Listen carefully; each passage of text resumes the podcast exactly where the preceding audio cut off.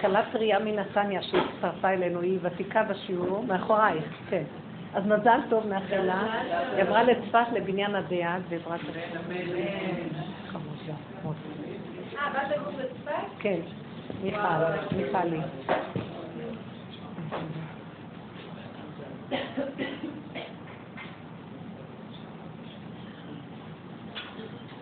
אתן רוצות להעלות איזו שאלה, כי אתן ותיקות כבר, זה לא שיעור.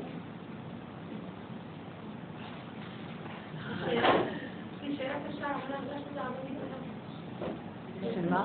עוד לא הרגשנו את הרבנית בנות? שיעור? שיעור? זה היה, אבל תקור. עכשיו, היא אמרה, לא הרגשנו, היה קרות לזה נופש. והיא אומרת, לא הרגשנו, לא הרגשו אותי.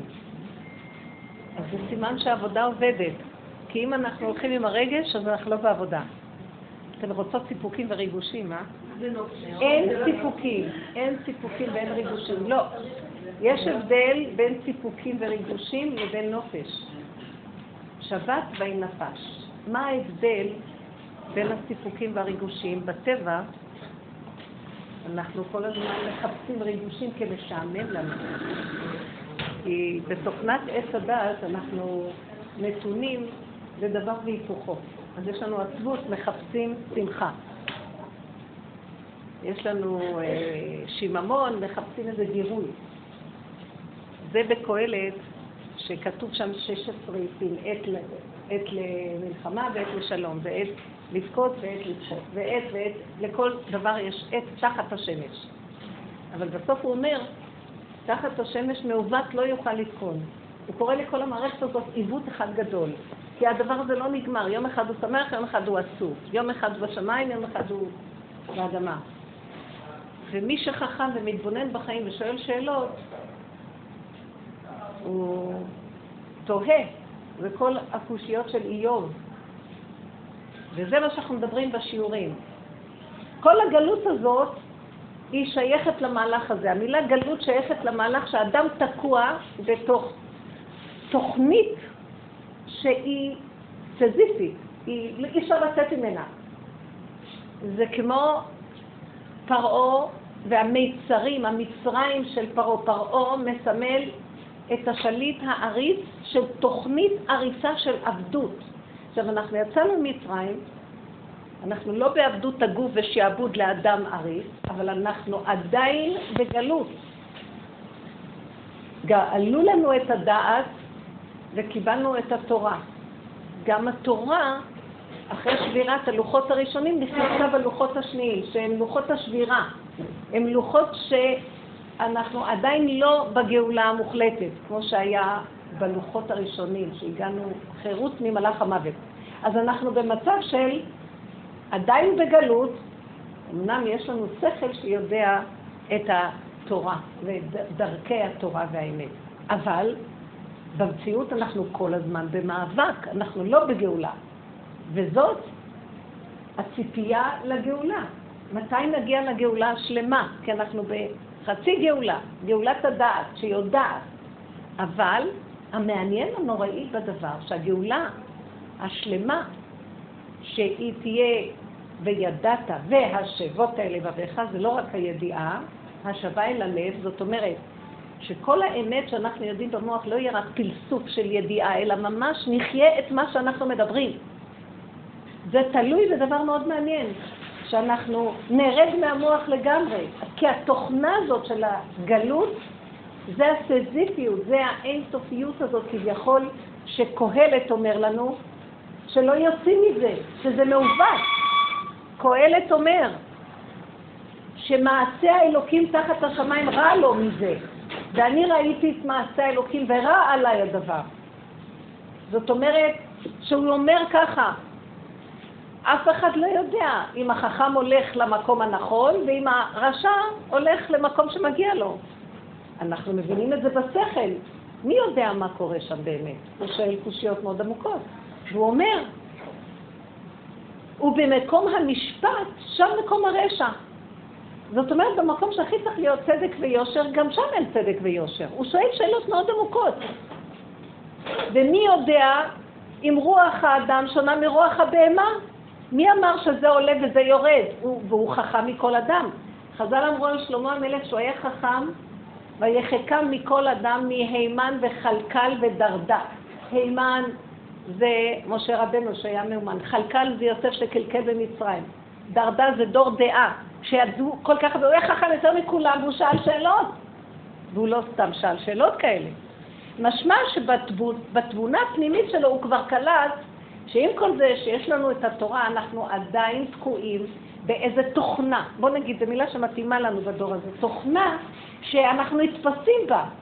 למשל, אדם, וחקרנו אותה בשיעורים, אנחנו שנים מדברים על זה, אדם אומר, זה התוכנה, הוא אומר, אם רק הייתי מישהי, רווקה אומרת לי, אם רק הייתי מתחתנת, בא אליי מישהי, מה זה שפוחה, כאובה, שבורה?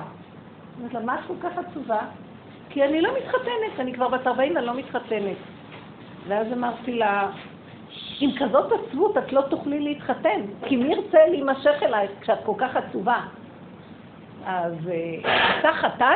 תהי שמחה. היא אומרת לי, איך אני אשמחה אם אין לי חתן? תביא לי חתן, אני אשמחה. ואני אומרת לה, לא, קודם תהי שמחה ואחר כך נביא לה חתן. אז היא אומרת לי, זה לא ככה. אמרתי לה, כל חתן שאני אגיד לו מה שאת אומרת, יגיד לי מאיפה אני אדע אם אחר כך היא תהיה שמחה. אם היא עצובה עכשיו, למה שלא תהיה עצובה? אחר כך יהיה לה רגע של שמחה איתי, ואחר כך היא עוד פעם תהיה עצובה. אז אני לא קונה חתול בשר. היא אומרת לי, מה, מה את אומרת? אמרתי לה, את לא מבינה שמה שאת רוצה זה דמיון. את חושבת שאת עצובה בגלל שאין לה חתן. יביאו לה חתן, יום אחד תהיה שמחה, למחרת תחזרי להיות עצובה, כי זה התוכנית של הטבע. תמיד האדם יהיה עצוב. אם הוא חושב שיתנו לו משהו ואז הוא יהיה שמח, זה בדיוק הדמיון של התוכנה. זאת אומרת, זו שמחה שתלויה בדבר, זה אהבה שתלויה בדבר, זה השירות שתלויה בדבר, בטל דבר, בטלה שמחה, בטל דבר, בטלה השירות. מבינים? זאת אומרת, אמרתי לה, לא, את רוצה חתן באמת, אז את צריכה להיות בשמחה באמת סתם. כי את בן אדם שנושם, כי אומר הנביא, מה יתונן אדם חי? די לו שהוא חי. מה זה? אם היה לי ילד, אם היה לי זה, אם היה לי זה, וזה בדיוק התוכנה. מה זאת התוכנית של עץ הדת? מה שנותנים לאדם לא מספיק לו אף פעם, ואין אדם מת וחצי תאוותו בידו. יש לו מנה, רוצה מאתיים. אז עכשיו מה נעשה? תביאו לי מלא, אני אהיה שמח, לא, מחר, רגע תהיה שמח, רגע תגיד, תביאו מאתיים. ולכן, סליחה, זה מפריע לי. זאת הגלות. לא, אני לא כועסת, אני רק אומרת, תבואי בזמן, ואם באת, תשתחלי מתחת לאדמה וזהו. זאת הגלות, שהבן אדם אף פעם, זה לא הוא עושה את זה בכוונה, זה תוכנית שמונחת לו במוח, והיא משגעת אותו. ואף פעם לא מספיק לו כלום. אז עכשיו, אנחנו יודעים שהם היו בגן עדן, היה להם מצב אחר לפני החטא. השם נתן מוח, שזה כלי קיבול של שכל, והשם שולח שכל שזה אור שיורד למוח. המחשבה הראשונית שיורדת לאדם היא מחשבה מהשם. אבל פה במוח יש איזה מנגנון שחרב הלטה מתהפכת, מאז שבורשנו מעץ הדת, שהוא תופס את המחשבה ומתחיל להתבלבל. המחשבה נכנסת היא טובה. אם היינו נקיים ודקים, היינו יודעים בדיוק מה צריך לעשות, ולא שואלים שום שאלות. אין קושיות, אין שאלות, אין ספק, אין בלבול. כי השם שולח מחשבה, מחשבה ראשונה. אבל אנחנו נכנסת מחשבה ראשונה, לא קולטים אותה, מה מתחילים לקלוט את הבלבולים. כן ככה, לא ככה, למה ככה, כמה נעשה ככה, נעשה ככה, ובין ככה, לא, לא, לא, חשבונות רבים. זהו, נתפסנו ברשת של פרעה, במיצרים, כי ברגע שמחלו מעץ הדת נכנס בהם הבלבול, הספק. קודם היו ערומים בגן ולא התבוששו. אין בכלל ספק שאיך שהשם הוליד אותם זה הכי מושלם. ברגע שהם נכנסו, אכלו בעץ הדת, שהתסמונת שלו זה התאווה להיות כמו אלוקים, ואיתם כאלוקים. אם תאכלו מעץ הדת ואיתם כאלוקים יודעי טוב ורע. כאילו אלוקים, כאילו יודעים, כאילו, הכל כאן כאילו. אז אם אתה עושה ככה, אתה עושה ככה, ואם אתה עושה ככה, אתה עושה ככה, והכל כאילו כל הזמן. זה גלות. וכל התורה שניתנה לנו, היא נכנסה לתוך הגלות, כי בהתחלה זה היה לוחות הראשונים, חירות ממהלך המוות, אבל לא עזר כלום. נשאבנו לחיר, ללוחות השניים. אנחנו, החכמים כל הזמן נכנסים במוח, והם מבררים לנו מה נכון, אבל הם צריכים גם להיכנס בספק. הם גם נכנסים בקושיות, והם מבררים ומנפים.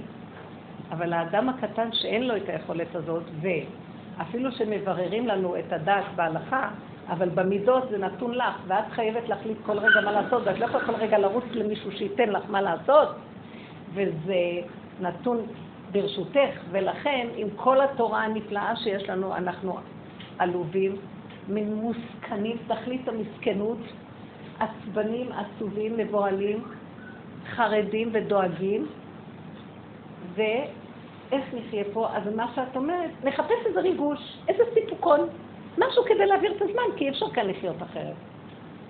מה שאנחנו מדברים פה זה בוא נפרק את כל התוכנית, וזה מאוד קשה, צריך בשביל זה לב חזק, וצריך בשביל זה, אגיד לכם את האמת, אף אחד לא יתנדב להיכנס לתוכנית עבודה קשה כזאת, אבל אין לנו ברירה, דוחקים אותנו בכוח, הצרות והכאבים והאיסורים שהשם סוגר על כולנו, ואין לכם לאן ללכת. תפסיקו עם הפינוקים הדמיוניים שלכם, תפסיקו עם השקרים, ואז אתם מתחילים להתבונן ולראות, מה זה השקרים?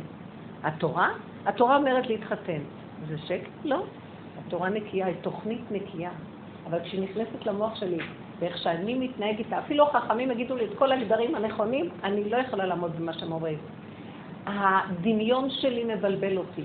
מה, אז אם זה התחתנתי? למה התחתנתי מה הוא יותר טוב? אם זה ככה, אלה ילדים שעשו לי. בהתחלה בכית שאין לך ילדים, קיבלתי ילדים. קיבלתי ילדים, את כועסת למה יש לך ילדים. ואם יש לך ילדים, מלמדים כאלה. אולי, אולי תעצרי.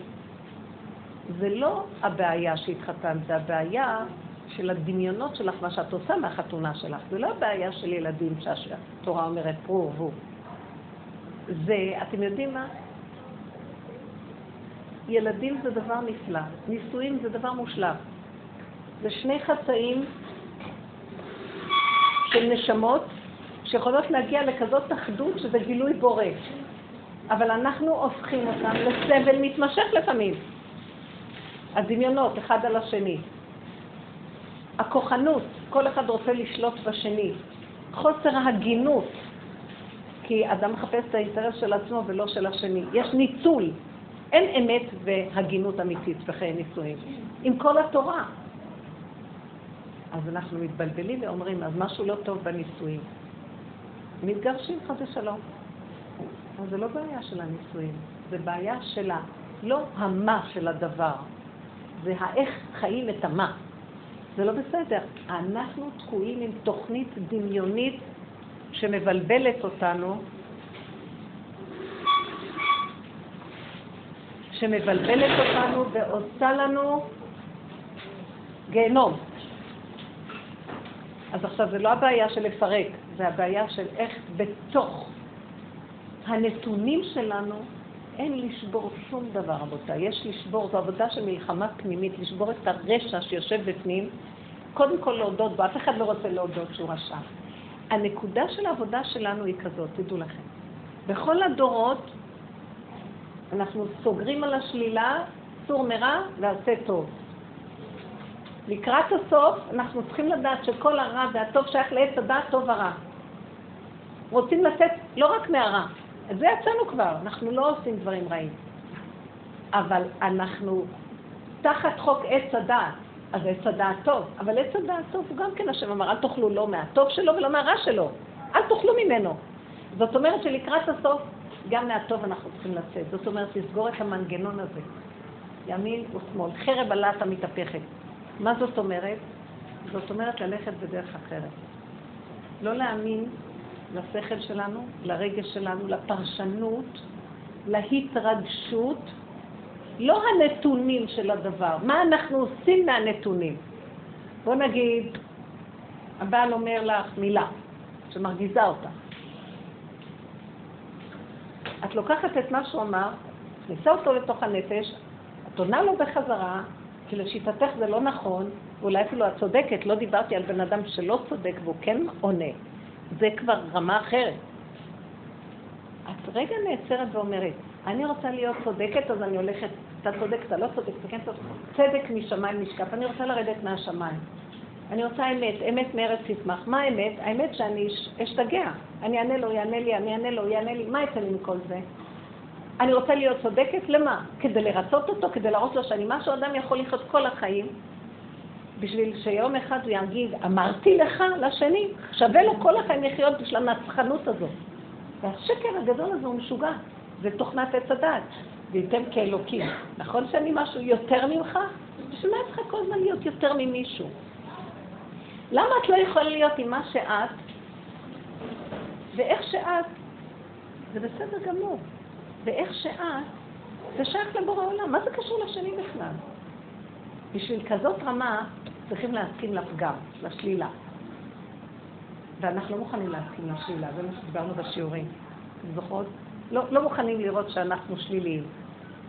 אני כל הזמן רוצה להיות חיובית. תדעו לכם, החולי שמפריע לגאולה הזאת זה רק הרצון להיות חיובי, להיות צדיקים, חיוביים, גדולים, חשובים. לא רוצה להיות יותר גדולה, לא רוצה להיות חשובה. איך אני אצא מהרצון לחשיבות? כי אני אגיד לכם מה. ברגע שאני עומדת מול השני זה אינסטינקט, אני רוצה להיות יותר גדולה ממנו. אבל אם אני עומדת מול השם, מה דעתכם? מישהו יכול להיות יותר גדול מול השם? מישהו יכול להגיד אני צודק מול השם? מישהו יכול להגיד... אה, אפילו אם אני אגיד לו, אני יותר טובה ממנו, ישר אני רואה את המקטרג אומר, אהה, אני אראה לך כמה נקודות שלך נראה, ואוי זה אבוי לבן אדם. אם כן, לעמוד מול השם זה לעמוד עם הכלום שלך. להודות באמת זה להגיד ריבונו שלם. אפילו שאני צודקת, מי צריך להיות כאן צודק? אם אני כאובה ממה שהוא אמר לי, עדיין אני תלויה בזה שאני רוצה להיות משהו. אני לא יכולה לבוא אליך ככה. כי לבוא אל השם, האדם צריך לבוא... בבכי ובתחנונים יבוא.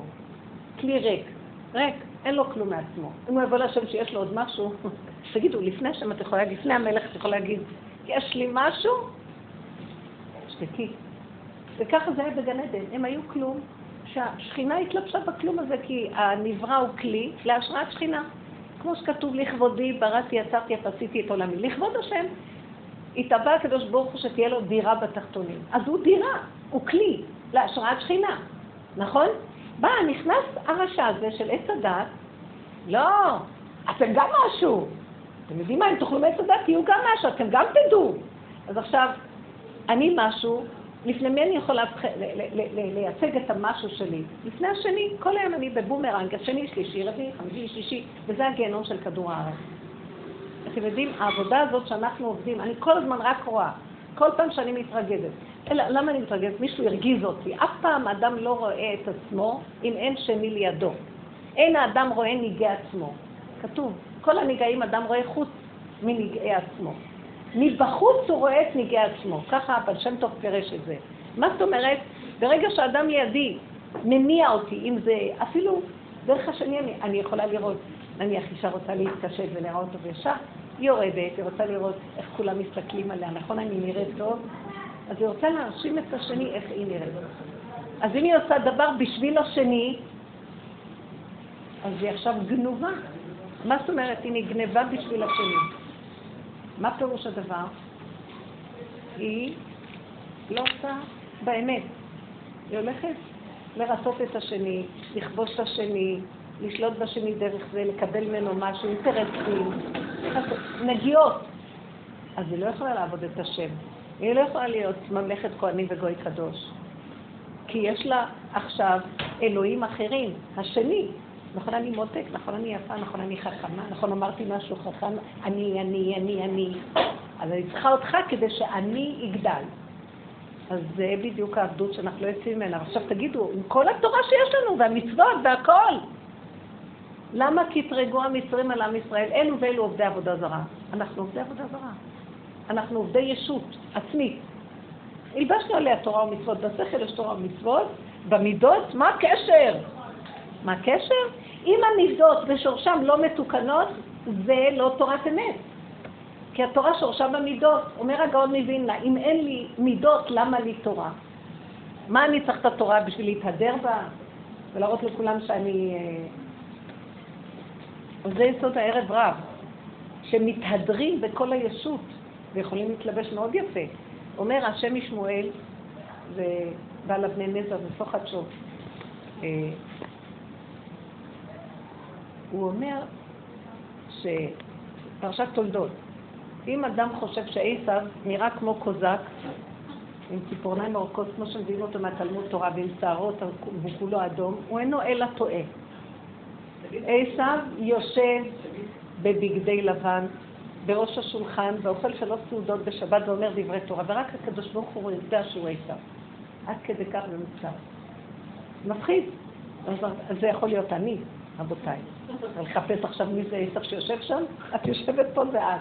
רגע שאדם מחזיק טובה לעצמו, מחזיק מנקודתו, או מפחד מה השני יגיד עליו, או שהוא מחשבן חשבונות ומתחמן תחמונים כדי להשיג איזה דבר. זה הגנב, זה הקורבני שמקרבן למשהו אחר, זה הסעירים אשר הם אה, אה, עובדים לסעירים, ככה כתוב שיש סוג של עבודה זרה, סוג של שדים. אז אנחנו, המחשבות האלה, החרדות מפני בני אדם, הרצון לרצות, הכעס על בני אדם, הכל זה היסודות שיש בתוכנו, שאם אנחנו לא נשרש אותם וניגע בהם ונעשה עליהם תשובה כמו ביום הכיפורים ממש, אנחנו אומרים, הרי אנו מתירים להתפלל עם העבריינים. זה לא העבריינים שבאים, את מסתכלת לראות אם כבר נכנסו ואפשר להתחיל להתפלל. לא, זה העבריינות שבכל אחד ואחד שנמצאת בפנים, שהיא סגורה וחייבים לחשוף אותה. חייבים לחשוף אותה. נו, אתן מגיעות מאוחר, תשבו. לא, לא.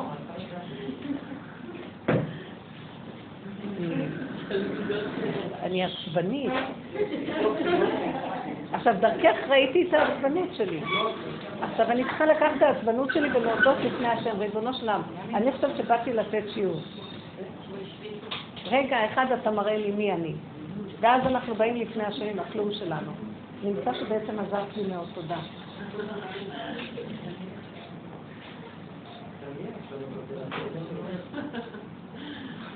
זאת אומרת שיסוד, הנקודה שמה שאני רוצה להגיד, עשיתי התחלה שהרבה בנות כאן לא צריכות את הכיפה, אנחנו הרבה, כי יש כל מיני פנים חדשות. כל התוכנית של הגאולה האחרונה תהיה לעשות תשובה, תשובה אמיתית אמיתית. אליהו הנביא השני שלח אותו לעשות תשובה, ללמד אותנו לעשות תשובה. עכשיו, כתוב שאליהו הנביא יבוא להחזיר את הצדיקים בתשובה. זה לא יהיה התשובה הראשונית שזורקים ציציות, נפחות, ואנשים חוזרים בתשובה לקבל את תורה כמו שאת הדת. זה לא דת חוקים, זה עבודת המידות, תשובה במידות. זאת אומרת, יבוא לצדיקים שכולם קיימים תורה ומצוות ויגיד להם, סגור את הפתוח, תפתח את הסתום, תתחיל לראות מה קורה שם. הם לא יכולים להיגאל אם הנפלוך הזה יישאר שם. אז זאת אומרת, זאת עבודה ביני לביני, זו עבודה בין האדם לעצמו. איך הוא יראה מי הוא במידות? התוכנית של התורה מושלמת בשביל הדבר הזה. מספיק שהוא מתחתן ויש לו ילדים, הוא כבר רואה מי הוא באמת. אבל לא רוצה לראות מי, הוא רואה את השני והוא כועס על השני. והוא... אבל מה שאת אומרת לי, אמרת לי דבר מאוד יפה. בכנס לא הרגשנו אותך, נתת שיעורים וזהו. עכשיו, היה לך דמיון עליי בכנס, שאני ככה צריכה לשעשע כל אחד ואחד, מאתיים שלוש מאות בנות, ולהיות שם כל הזמן. והדמיון של הרגש להתרגש, לא הרגשנו. זה בדיוק חטא עץ הדעת. אתם רוצות להגיד לכם מה האמת לאמיתה. את באת בשביל נשימה אחת של עצמך. כל רגע תהני ממה שיש. תודה. יש זה תודה, יש זה תודה. היה דברים יפים. אני אגיד לכם, כולם הרגישו, ממש היה משהו. אני אגיד לכם את האמת, לא הרגשתי כלום. למה אני לא מרגישה? העניין, לא רק אני, ההרגשה היא מפריעה לשכינה להיכנס. אל תרגישי שכינה תיכנס, תרגישי שכינה תברח. כי להרגיש זה הגירוש מגן עדן. ברגע שהתגרשו מגן עדן, נכנס המקום של השיממון הנורא, ואז צריך להתרגש, כי ממה נחיה? כי מה? אנחנו חייבים קצת סיפוק וריגוש. כל רגש, כל רגש סכנת מוות לאמת. כתוב בבית אלוקים נהלך ברגש. כשתגיע למדרגה של בית אלוקים, משהו יהלך אותך. השם משמח אותך. את עושה דבר כלום, אין בו אפילו איזה סיבה הגיונית מדוע שהיא שמחה, ואת מפרפרת משמחה. תודה. מה יתונן אדם חי? די לא שם. זה רגש נכון. אז זה, ברור שהשם ברא שכל ורגש, אמרתי. אבל הוא מהלך אחר. זאת אומרת, שהשכל האמיתי מפעיל, למה צריך רגש? במציאות שהשם ברא הוא ברא כלי השכל, כלי הלב וכלי המעשה. כלי השכל, השם שולח לא כלי המוח, המוח הוא כלי להכלת השכל. השכל זה אור אלוקי שיורד. עכשיו ברגע שהוא יורד ישר, אין ספק, אין בלבולי. אז מה עושה הרגש? עכשיו הרגש זה מנה של אש לתת לו ברן, לתת לידי פעולה. כי שכל הוא אוויר. אם אין לו איזה ברן של אש, הוא לא יצא לפעולה. נכון? הוא לא ישמח, הוא שכל, השכל הוא קר.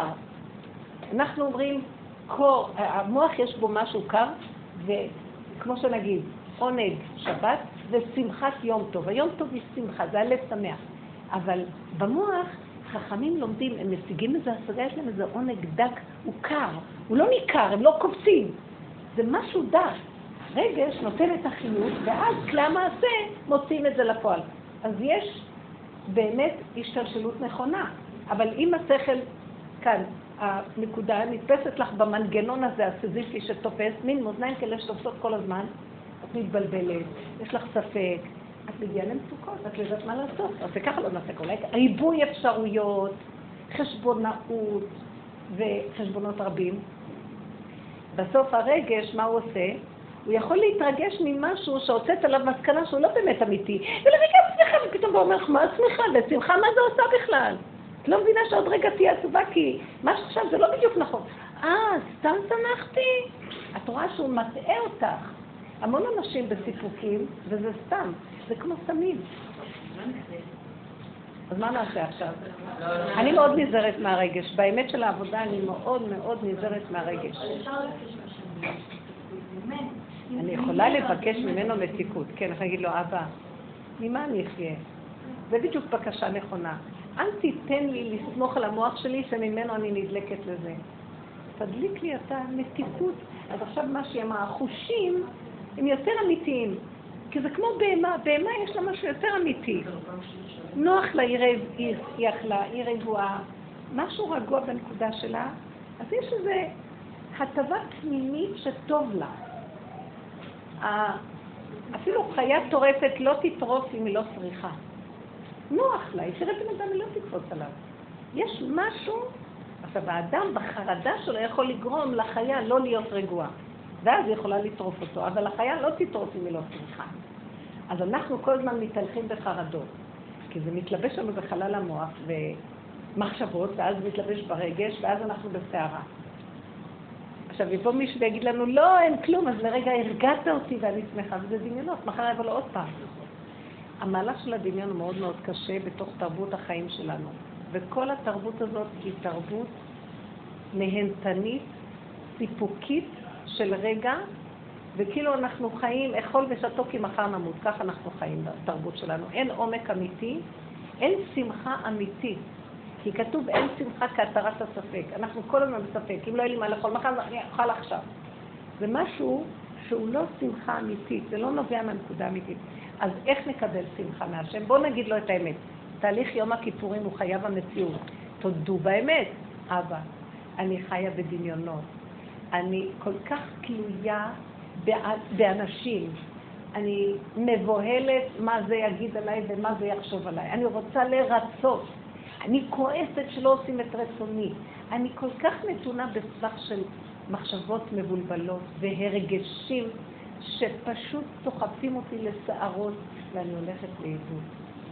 אז אחר כך גם ההוצאה לפועל שלי, ראיתם איך בני אדם נראים, יכולים לעשות פעולות סתם, המון פעולות סתם.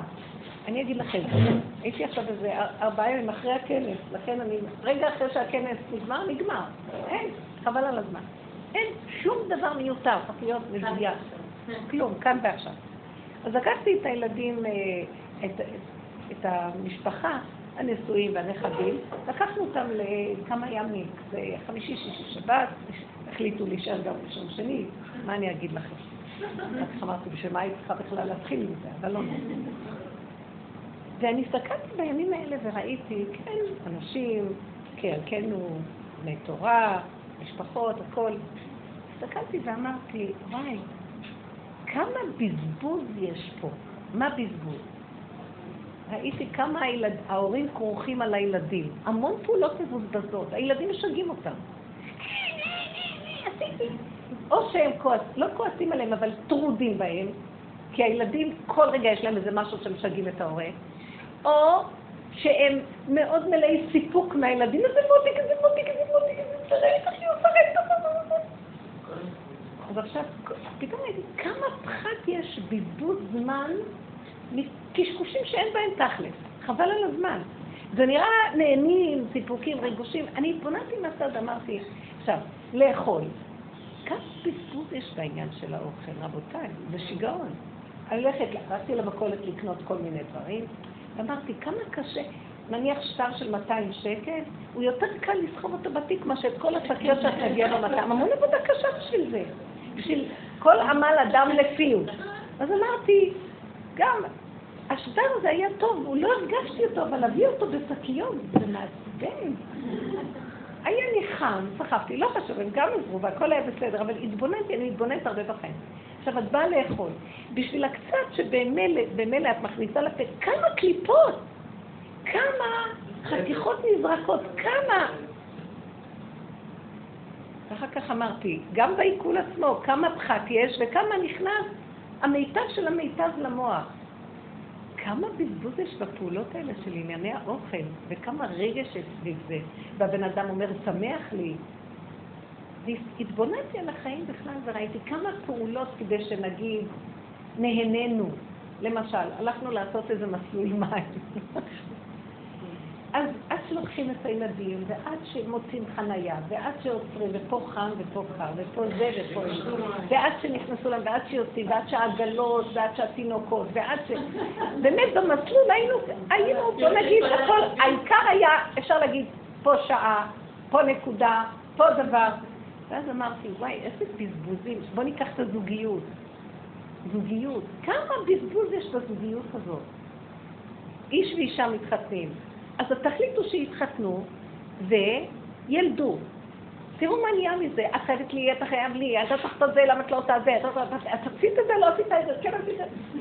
ואחד על השני, ואחד מספר, אחד דורש, אחד, כל, כל היום זה התרגשות. אה, אני רואה את האישה, את מסתכלת איפה אשתו של מישהו. הוא הלך אה, לשבת עם אה, אה, אחד הבנים, אז היא ביקשה ממנו משהו, בינתיים הוא עצר באמצע ודן איתו באיזה דבר, אז ראיתי מסתכלת, אבל אני רואה את המחשב שלה, אבל ביקשתי ממנו משהו, אז הוא נסע, אז עכשיו יש לה טרוניה, נניח, דוגמה, או כל מיני מצבים שמסתכלת אחד על השני, ואחד דורש, אחד מצפה, כי זה הזוגיות, הם לא עושים את זה בכוונה, זה צורת החיים יוצרת את זה, תגידו, זה חיים האלה? עכשיו, איך אני רואה את זה? פשוט. בואו תראו איך הכל יכול להיות מאוד פשוט, אם לא היינו חוטאים בעץ הדת. התורה היא תורת אמת. מתחתנים, זה מאוד יפה. רגע, הוא הולך לדרכו, והיא הולכת לדרכה. כמו אשת חיים, היא בדרכה, עושה עניינים, תה, תה, תה, תה, הוא הולך לעבוד, עושה עניינים, תה, תה, תה, תה. אף אחד לא צריך להגיד, איפה היית? מה עשית? למה אמרת שבוע בשבע ובאת רק בעשר? מה בשעתיים האלה עשית? איפה הלכת? אפילו לא תגיד לו ככה, אז היא תחשוד, אולי כאן, אולי כל היום אחד בודק את השני, חושד על השני. ואני מסתכלת ואומרת, רגע, לכי לדרכך. זאת אומרת לי, הוא עשה ככה, ואמרתי לה, מה זה קשור אלייך? לא, אבל הוא בעלי. כשהוא דיבר עם החבר שלו, שהם החליטו לעשות איזה משהו, ואז הוא לא יהיה איזה יום, אז הוא לא יהיה יום, אז מה אתה רוצה שתתחתן שכל היום יהיה רק איתך? תהי לו ללכת, גם את תלכי מדי פעם, גם אישה צריכה ללכת מדי פעם, ושיעזוב אותה לנפשה, ושיסמוך עליה, בטח בלב בעלה ושלה לא יחפה, וגם הוא, מה את רוצה ממנו? תורידי את הראש מכלום. אז זה מגיע למצבים שפשוט אי אפשר לסבול את החיים, רק רגע, אני רוצה להגיע עד לנקודות, כי בשורן האלה אני פותחת הרבה נקודת אמת. מישהי התקשרה אליי ואמרה לי שחושבת שממש איזה מצב כזה שבעלה יש לו קשר עם מישהו. עכשיו, שמעתם כזה סיפור? אז אמרתי לה, למה את חושבת? אז אמרתי לי, תראי, אני... הוא יצא מהבית והוא לא חזר ומדבר בטלפון. אז לרגע אמרתי לה, תגידי, למה את צריכה את המחשבות האלה במוח שלך? תזבי אותו עכשיו. אני לא חקרתי ולא רוצה לחקור בחוקרים, שולחים בלשים, עניינים הכל. לא חקרתי, לא שאלתי, לא דרשתי. אני אומרת לעצמי, תגידי, אין לך מה לעשות, רק להתחיל להכניס אותו למוח. וצרות שאת חושבת מהסוג הזה, הן מתחילות להתגשם, כי בדרך שאתה רוצה ללך מוליכים אותו, ואת אשר יגורתי בא לי. מה את רוצה בדיוק? להיות בגיהנום כזה, אין לך מה לעשות עם החיים של עצמך, משעמם לך, משעמם לך. תפתחי את המציאות שלך, יש לך מה לעשות, תלכי, תעשי, תבני, תבני. אבל אם זה וזה, אז אמרתי לה, אמרתי לה, מה חשבת שהוא התחתן איתך שכל היום את היא שלו והוא שלך וזהו? יש לו גם רגעים לכם שהוא שייך לחבר, יכול להיות גם שיש לו איזה צורך למשהו אחר ואת לא יודעת. מה את חושבת שכל הצרכים שלו צריך שעבד לך? זו אכזריות מאוד גדולה. ואפילו אמרתי, מה אכפת לך שיהיה לך? עד כדי כך הלכתי איתה עם האמת. אמרתי לה, ושאת הולכת ליהנות עם איזו חברה, לפעמים את מסתכלת על מישהו, הוא נראה לך סמך, הוא... כל אחד צריך איש את החיים שלו, ולאדם יש את האמת הפנימית ואת היראת אמת, שהוא יודע איפה הגבול שלו, ושהשם עד כה נותן לו גדר גבול ומידה בדרכי התורה, וזהו, וכל השאר זה בינו לבין בוראו. תעשי את את התשובה שלך למה הסתכלת על מישהו, ויש מצב שאת יכולה גם להגיד לבורא עולם, לא יכולתי, כל כך מתוק ובעלי לא נותן לי תשומת לב, אז תעשה שבעלי תן לי תשומת לב, זו תשובה מאוד יפה להשם. אז מה את רוצה עכשיו? בעלך צריך להגיד לך, תגידי, אני ראיתי שהסתכלת על מישהו וזה, ואז היא אומרת לו, אתה, אתה לא יודע שעשיתי בינתיים תשובה? תפסיקו להתבונן אחד בשני, שכל אחד יסתכל על עצמו ויחיה את חייו. ותדעו לכם, אם היינו חיים ככה, אתם יודעים מה היה קורה? השם היה מיישר לו את הלב. כי השם נכנס ומיישר את הלבבות. את הכנסת אותו למציאותך, השם יסתדר את הכל. למה את רצה אחרי השני? מה זה יעיל לך? אבל הפרט השני שאין לו גבולות, שהוא מאפשר על עצמו כל ערב, לצאת, לצאת, עד השבט, אני כמו לבלשית, שלוש בינות בוקר, הולכת, כמו נמצא בבית גדולות. אני רוצה להגיד לך משהו. כשאני רואה איזה פגם בשני, ישר אני יודעת שיש לי פגם. כי כל הפוסל במומו פוסל, מה הפגם שלך? את מדי רחבה, יש לך משהו שמפחד ממנו. ועכשיו הוא מנצל את זה ויצא, אז את גרמת לו על ידי הפחד שלך שהוא ינע ככה. יש לך משהו מאוד קורבני ופחדן, ואז הוא נכנס בנישה הזו, והוא מנצל אותה. עכשיו, אני לא, הטענה לא עליו, הטענה עלייך, למה את מפחדת מבשר ודם? את לא צריכה לא לפחד, ואת צריכה, את לא צריכה לא, לא לפחד ולא לפחד, את לא צריכה את שניהם. יש לך משהו לא מאוזן בך, לכן הוא גם לא מאוזן. ברגע שאת אומרת אין לו גבול, גם לך אין גבול. את לא מבינה, את במקום אחר, והוא במקום אחר, זה אותו דבר. הוא לא חייב בזה, יכול להיות שיש גבול באמת בדברים אחרים. ברור, אני לא מדברת על התכנים, אני מדברת על המנגנון. תמיד תחפשו את העיקרון, אותו עיקרון פועל לשני הכיוונים. העיקרון שהוא לא מאוזן, וכשאת רואה את זה, אז חוסר איזון אצלך. תחפשי מה קשור אלייך. כי המעשה גדול מן העושה. את יותר אשמה מזה, כי את גורמת שזה יקרה. למה את גורמת שזה יקרה? תשימי לב, יש לך הפקרות בנפש, את לא מדויקת במידות. ואני אומרת לך, אתה בהפקרות, אתה לא בהפקרות. אני רב לי טוב, בשעות שנות בוקר, רגע, תביא. ולמה שתגידי לו? ברגע שאת מזהה את הדבר, תיכנסי לתוך עצמך ותגידי להשם. אנחנו רק מדברים עם השם ותגידי. אין שורה ממנו להשם, כי אנחנו נשאר. את לא עובדת נכון. אתם לא יודעים איך השם איתנו ומיד הוא נותן לך תשובה. מי שרוצה לראות את האמת הוא שומע את עצמו מדבר. השם זה, הדיבור שלי עם עצמי זה השם. מה אתם חושבים שזה השם? מה השם גוף? הוא לא דמות. אני ישר אומרת ככה, איזה הפקרות הוא חי, ישר אני שומעת איזה הפקרות את חיה. אני מדברת, השם מדבר אליי. אז הוא אומר לי, אז אני אומרת לו, הוא עושה מה שהוא רוצה ואז גם את עושה מה שאת רוצה. את לא חיה בחוק הנכון של התורה. החוק הנכון הוא גבול, מידה, גדר, סייג. את לא חיה בסייג נכון. את מפוזרת עם הנקודה שלך, אז הוא רואה שאישה מפוזרת, מעופסת, לא מוגדרת, אז הוא מנסה את הנישה וגם עושה ככה. תדעו לכם שאישה עושה גדר וגבול לבעלה. היא לא בזה שהיא אומרת לו, עצם נוכחותה עושה לו גדר. כתוב, עשה לו עזר כנגדו. היא מנגדת, זאת אומרת, היא עושה לו את האיסור, היא מעצבת אותו. בגדר והגבול והמידה. אם אין לו גדר גבול מידה, את לא יודעת לעצב. זה לא שאת צריכה לדעת בשכל. משהו בנשיות שלך לא בנוי נכון. את מופקרת שם. אבל ככה אני. או... ככה אני. אני לא יודעת לעשות בלילה לא היה פסק. תודה הכל. תודה. הגדר גבול והמידה, תקשיבי רגע, אז אני, יפה, אני נהנית ממה שאמר, אז אני, המוח שלי מזהה לי את הבעיה שלי. אז תגידי, אני מתבוננת, קודם כל, תזבי את השם, הוא נתן שכל שנתבונן, ובייחוד באישה יש מידת הבינה יתרה. תתבונני, ומה תכירי, ומה תראי, אז תודי באמת, יום כיפור, כנסי לתוך הנקודה ותגידי, על חטא של חטאנו, זאת אומרת, על פספוס, חטא זה החטאת המטרה. ריבונו של עולם, אני רואה שאני פוסלת בו, אבל יש לי בדיוק את אותה נקודה, אז עד שאני ארוץ אחריו להוכיח אותו, אם לא נגעתי בנקודה שלי לפניך בבידוי דברים, להודות ולהתוודות, להודות באמת ולהתוודות. זאת אומרת, אני מודה שבעצם אתה, אז, אז יש לי בעיה, אבל תגידי לו, אבל ככה בראת אותי, אני תקועה. זה בשביל זה אנחנו באנו לעולם הזה. אין טענה למה האדם תקוע, כי אנחנו חסרים, אחרת לא היינו באים לפה, היינו שרים לשמיים. אבל עכשיו התחילו החיים שלי, שאני יודעת מה החיסרון שלי ואני מעלה אותו להשם. כתוב, כי ביום הזה יכפר עליכם לטהר אתכם, מכל חטאותיכם לפני השם תטהרו.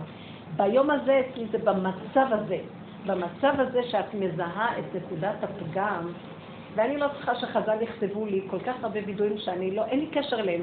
כל רגע ורגע אדם מחפש את יום הכיפורים, יעשה יום כיפורים קטן אצלו, ויגיד את הוידוי, אבל זה בעייתי. אז תרחם אליי, כי אם אני באיזון הנכון, אז גם הוא היה נכנס לכלי הנכון. הוא האיש בחינה של אור שנכנס בכלי. אם הכלי שבור, גם האור שבור. אם הכלי עקום, גם האור עקום. אז המקום שלי נראה ככה, ותדעו לכם שהכל זה האישה, באמת.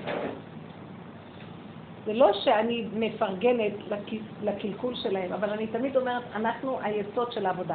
העבודה הזאת זה יסוד האישה, זה יסוד ההכרת הפגם, הקלקול.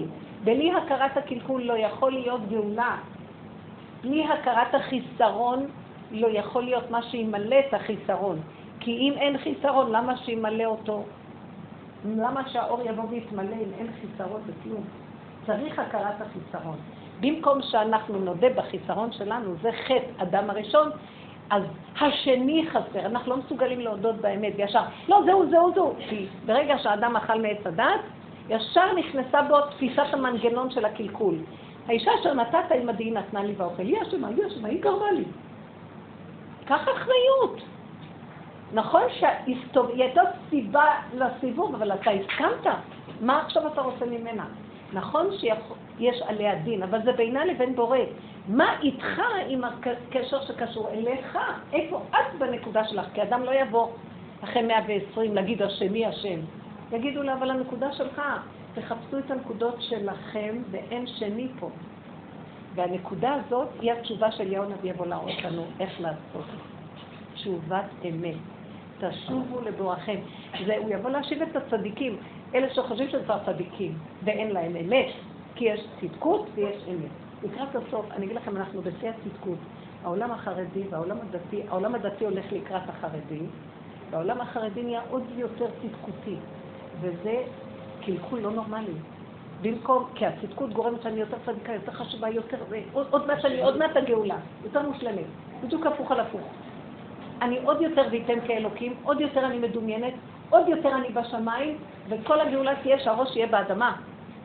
זאת אומרת, לאן את הולכת עם הצדקות שלך? במקום שתראי שאת חיובית וצדיקה, תתחילי לראות את הפגמים שלך, ותעשי שם תשובה, תצעקי להשם משם. הגאולה תבוא מהאדמה. אבן השתייה תזוז ויעלה משם המים. צמח דוד עבדך תצמיח. מלמטה תהיה צמיחה. הגאולה והמשיח זה למטה, יושב בפתחה של רומי, הוא יושב בתוך הקלקול הכי גדול שיש, והוא מודה באמת, ומשם הוא מגלה את הבורא. השוכן איתם בתוך תומעותם ובכל צרתם לא צר, משם. כי שם שוכבת שכינה וצריכים להקים אותה. ובלי הקמת השכינה והקלה, כל העבודות שעשו הדורות הקודמים, שכן הלכו בתפקוד, בחיובי, והיה מקום לזה, ברור, עץ הדעת רע, אז עץ הדעת טוב, כדי לתקן את כל הבניין הערוץ הזה, אבל עכשיו הבעל הבית רוצה לבוא לבניין, אז נפסיק כבר לנבור בבניין. תקנו את הבניין, עכשיו צריך להביא את בעל הבית. כדי להביא את בעל הבית צריך להוריד את הגאווה של האדם, שהישות של האדם תרד, ושך גדלות האדם וגברות האנשים תיפול, והדיר בלבנון ייפול, והשם יגדע את רמי הקומה, והוא יסיר את כל הגאוות, ורק אז הוא יכול להתגלות. אז זה נקרא ראש באדמה. כי כשאני חושבת שאני עושה משהו טוב, אני עוד יותר מעלה, בלי שאני ארצה את התחושה שאני משהו. וזה מפריע למציאות הבורא להתגלות. וזה טעות שלקראת הסוף, אם לא נעשה תשובה בה, אין. אף אחד לא יהיה יותר מאף אחד. לא ספרדי, אשכנזי, ולא יהיה אחד עם תואר ופחות תואר, ולא אחד רבן ואחד פשוט. הכל משתווה אצל השם. אם הבן אדם עוד יבוא ככה, לא יכולה להיות פה גאולה, אתם לא מבינים? אז עכשיו זה מאוד קשה. זה הדבר הכי קשה, כי אנחנו בתהליך בעולם שלנו, הכי הקצנה, עוד בעולם החוץ, כבר הקליפה יודעת את זה וכבר עושים תשובה, לא אכפת להם אפילו. דברים הפוכים קורים בעולם שממש נוראים.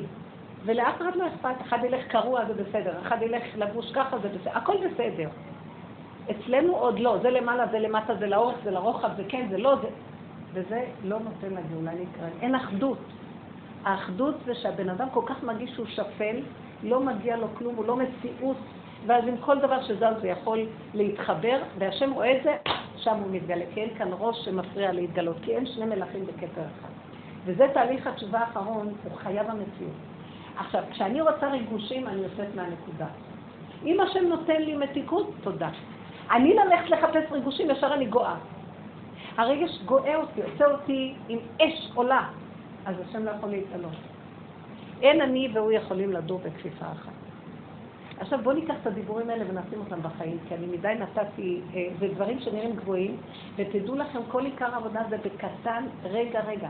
כשאני הסתכלתי על בני משפחתי ואמרתי לכם את מה שראיתי, אז אמרתי לעצמי, כמה בזבוז יש בחיים האלה. הילדים זה בזבוז הכי גדול. זאת אומרת, הילדים זה דבר מאוד גדול. מה שעשינו מהם בדור הזה זה בזבוז. אנחנו עושים, עשינו את העבודה זרה. הילדים בדור הזה זה צד החינוך, כל הקולות האלה, רמאים, שקרנים, שיסגרו כבר כל המשרדים האלה וכל המערכת הזאת. אני, אין, אין כאן כבר, אין מקום, אני לא מדברת על החילונים, כולל כל המגזר שלנו וכל המערכות המשוגעות האלה של שלטנות וכוחנות וישות בשם התורה, בשם הדת, והשם לא יכול להתגלת, אין גאולה. אנחנו מפריעים לגאולה. משיח הוא לא יירא יריעה אחת, הוא יופיע וכל האויבים יורידו ראש. הם יכירו באמת, כי הוא מכיר את הכלום שלו, ובתוך הכלום הזה השכינה שוכנת, מי שרואה שכינה ישר נכנע. כי רואים את האמת, אין מה לדבר בכלל. אבל אם באים עם ישות, מלחמות. מלחמות! לא יכול להיות גאולה בעולם פה אם אנחנו לא מורידים את הראש. זה מתחיל מהבית הקטן שלנו. למה אני אמרתי על הבזבוזים שראיתי?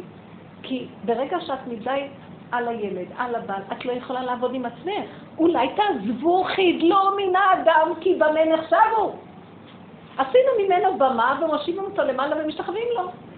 אז אם זה משתחווים, כדי שאני אספק את השיממון שלי, יש לי מי לריב, יש לי עכשיו, כואב לי כי הוא עוזב אותי, כי הוא הלך ככה, אז נהיה לי מזה חיים, האישה הזאת חושבת חיות.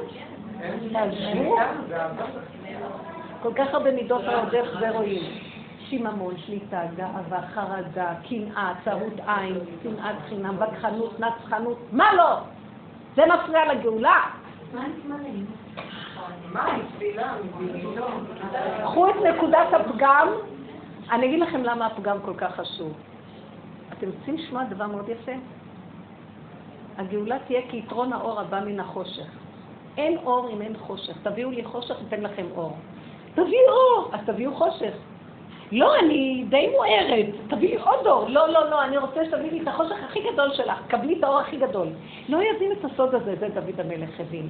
הוא גם לא רצה את זה, אף אחד בטבע אדם לא רוצה את זה, כי אכלנו מעץ הדת ויש לנו טבע כאילו אלוקים, רוצים להיות באורות.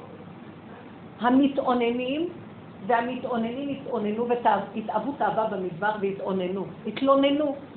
איפה סיר הבשר של מצחן וזה וזה. אנחנו כבר לא נתלונן על סיר הבשר, אבל נתלונן. היה לי פעם אורות ואין לי עכשיו אורות. אני רץ לקברות צדיקים לקבל אורות. זה תאווה וזה שיגעון. לא, אין ללכת, לאף מקום. תן את זה לבורא עולם, עד איפה אני אלך? עד סוף העולמות. לא בשמיים, לא בארץ, לא מעבר לים, בשיחה ובהתחשבו. לך מי בו בחדריך, סגור דלתך ועדיך, תסתכל, עד יעבור זם. תסתכל רגע ותראה מי אתה. לאן אתה רוצה לרוץ? אם אתה רץ לשם, זה טוב כדי שתדע שהכי טוב זה בבית, ותפתח את הפה ותראה את החושך שלך ותגיד לי אותו. אבל אתה רץ לשם כדי לקבל אורות, תפסת את הכל.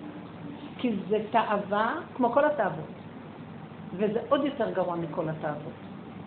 כי זה... סביבה מסערה מאוד, אתה כבר, אתה כבר מתעסק באש, זהר, כי אתה גונב את האש. מלא, ת, תגנוב איזה תענוג קטן, אתה גונב את הגדלות האלוקית, זה גניבה הכי גדולה, וייתם כאלוקים, אף אחד לא להיות כאלוקים, אף אחד לא יכול להיות. אתם יודעים מי יכול להיות אלוקות? מי שמודה שהוא כלום, שם האלוקות נכנסת. אז דוד המלך, משה רבנו, ואנחנו מה? שיפלות של השיפלות של הכלום. די, די, די, אני צריך להמשיך, תפסיק אני שומעת את זה. לא, לא, מרגיז אותי, אל תרגיזי אותי. לא, המקום הזה צריך להיות ממש מקום, אבל זו עבודה, זה קשה מאוד. אני יכולה להגיד על עצמי שאת הפגם שלי, אתם לא יודעים מי אני וזה וזה, וכיף, אפילו אני אוהבת להודות לפני כולם. אבל אם אתם תעיזו להגיד לי, אתם לא מבינים כמה זה קשה, כל הרגע אני רואה את הגניבה מכיוונים אחרים. אני אומרת לכם, זה לא פשוט, אני רואה, אני עולה לאוטו ואנחנו נוסעים, אני רואה שבעלי, יש לו כיוון מסוים בחשיבה שהוא נוסע. והוא מתחיל לנסוע לכיוון ישר, אני רואה איך, מה היה צריך לנסוע כאן? כי זה חבל, אם ניסע מפה, יהיה צריך כאן. עכשיו, כל עבודה זה להתאפק, לא להוציא, כי להוציא, איבדתי את הנקודה שלי, עכשיו על מה אני אעבוד? עכשיו, הוא רק היה המקל, והמראה להראות לי מי אני. עכשיו אני צריכה להסתכנות ולמנות לעצמי. תגידי, אין לך מה לעשות, רק לראות איך הוא נוהג, את משועממת, את חיה דרכו, אין לך חיים שלך. הלא כל אחד נולד בצלם. תסתכלי על עצמך. אז עכשיו אני אומרת, טוב, דרך הפגם הזה אני רואה ריבונו של עולם, אין לי חיים. אני כל הזמן משעמם לי, אז אני מחפשת דרך השני לקראת. אם רץ אחרי הילד שלה, היא רץ אחרי, רץ אחרי, אחרי אחרי, זה עושה לה צרות, כועסת עליו, אז יש לה חיים עכשיו. קודם לא היה לה, זה רצה, יצרה מציאות, עכשיו יש לה, הוא מרגיז אותה, עכשיו היא כועסת, יש לה חיים, היא לא יכולה לישון מרוב כאבים, חרדות, חדים, יש לה סוף סוף חיים, מה היית עושה עם החיים שלה? תגידו, אין לנו מה לעשות בחיים? זה הבלבול שראיתי, איש על אשתו, אישה על בעלה, ילד על הוריו, הוריו על ילדיו, אימא על בת, בת על אי, די! אין מה לעשות בחיים האלה? שהבן אדם יראה את עצמו ויגיד רזונו שלו, כל היום יהיה רק עם דיבור, מספיק רק שאני כל היום יראה את הנקודות האלה, אתם לא יודעים, כל טיפת גם שאני מתוודא להשם עליו, אני מקבלת חתיכת רוב. אבא, אם אתה לא תיגאל אותי מעצמי, מי יגאל אותי? מה יהיה איתי פה? אני עבד לעבדים. הם עבדים, ואני עבד של העבדים. ואני לא עבד של השם. הכל דמיונות פה, הכל כאילו פה. גם התורה נראית לי כאילו, הכל כאילו, אז מה עשינו פה? תיגאל אותנו מהמצב הזה, תן לנו את הלוחות הראשונים. אמרתי לו, אין לי כבר כוח ללוחות השניים. תביא את הלוחות הראשונים. מה זה הלוחות הראשונים? הכל פשוט, אמיתי פשוט, הבשר יודע מה לעשות, לא צריך את המוח הזה. הוא משגע, מתסכל, מלא חרדות, נכנס שם נחשים והקרבים עכשיו. צריך רק להרוס ראשים, לא סתם שלחו את דעש הזה פה. לא, זה פשוט להראות לנו מה צריך לעשות. זה הקליפה, השם שולח דרך הקליפה שנבין. זה מפחיד המהלך הזה. אז אני אומרת לעצמי, תפקיד את המוח שלך. תתעסקי. אז נזכרתי שאני מתעסקת, דיברתי עם השם, ואחרי רגע נזכרתי על התהילים, אמרתי איזה פרק תהילים, אמרתי פרק תהילים, ישר נתקעתי באיזה משהו, כי חמת אדם תודה כאשר היא חמות תחגור. הבושר אמר, זה פירוש מאוד נפלא. כי חמת אדם תודקה, העצבים של הבן אדם יודו לך. שמעת? אז, למה? כי ראיתי שמעצבים יהיה לי אור. אז, שערית חמות תחגור, יאללה, תחפשו עכשיו איפה יש עוד עצבים ותעבדו איתם. וכך פינים שזה עכשיו. כי חמת אדם תודקה, שערית חמות תחגור. חפשו רק את השלילה, מה אתם רוצים אחרי החיובים והסיפוקים הריגושים? אין בזה כלום. אפשר את האור, בשלילה. דיפו, תחפשו, אבל שלילה היא קשה, כי אנחנו תחת תוכנת עץ. אנחנו תחת תוכנת עץ הדעת שהיא רוצה כל הזמן חיובי ונורא מאוימת שיגידו לה שהיא שלילית, כי זה האגו. אז עכשיו את צריכה לעמוד במלחמה מאוד קשה שעורפים לך את הראש.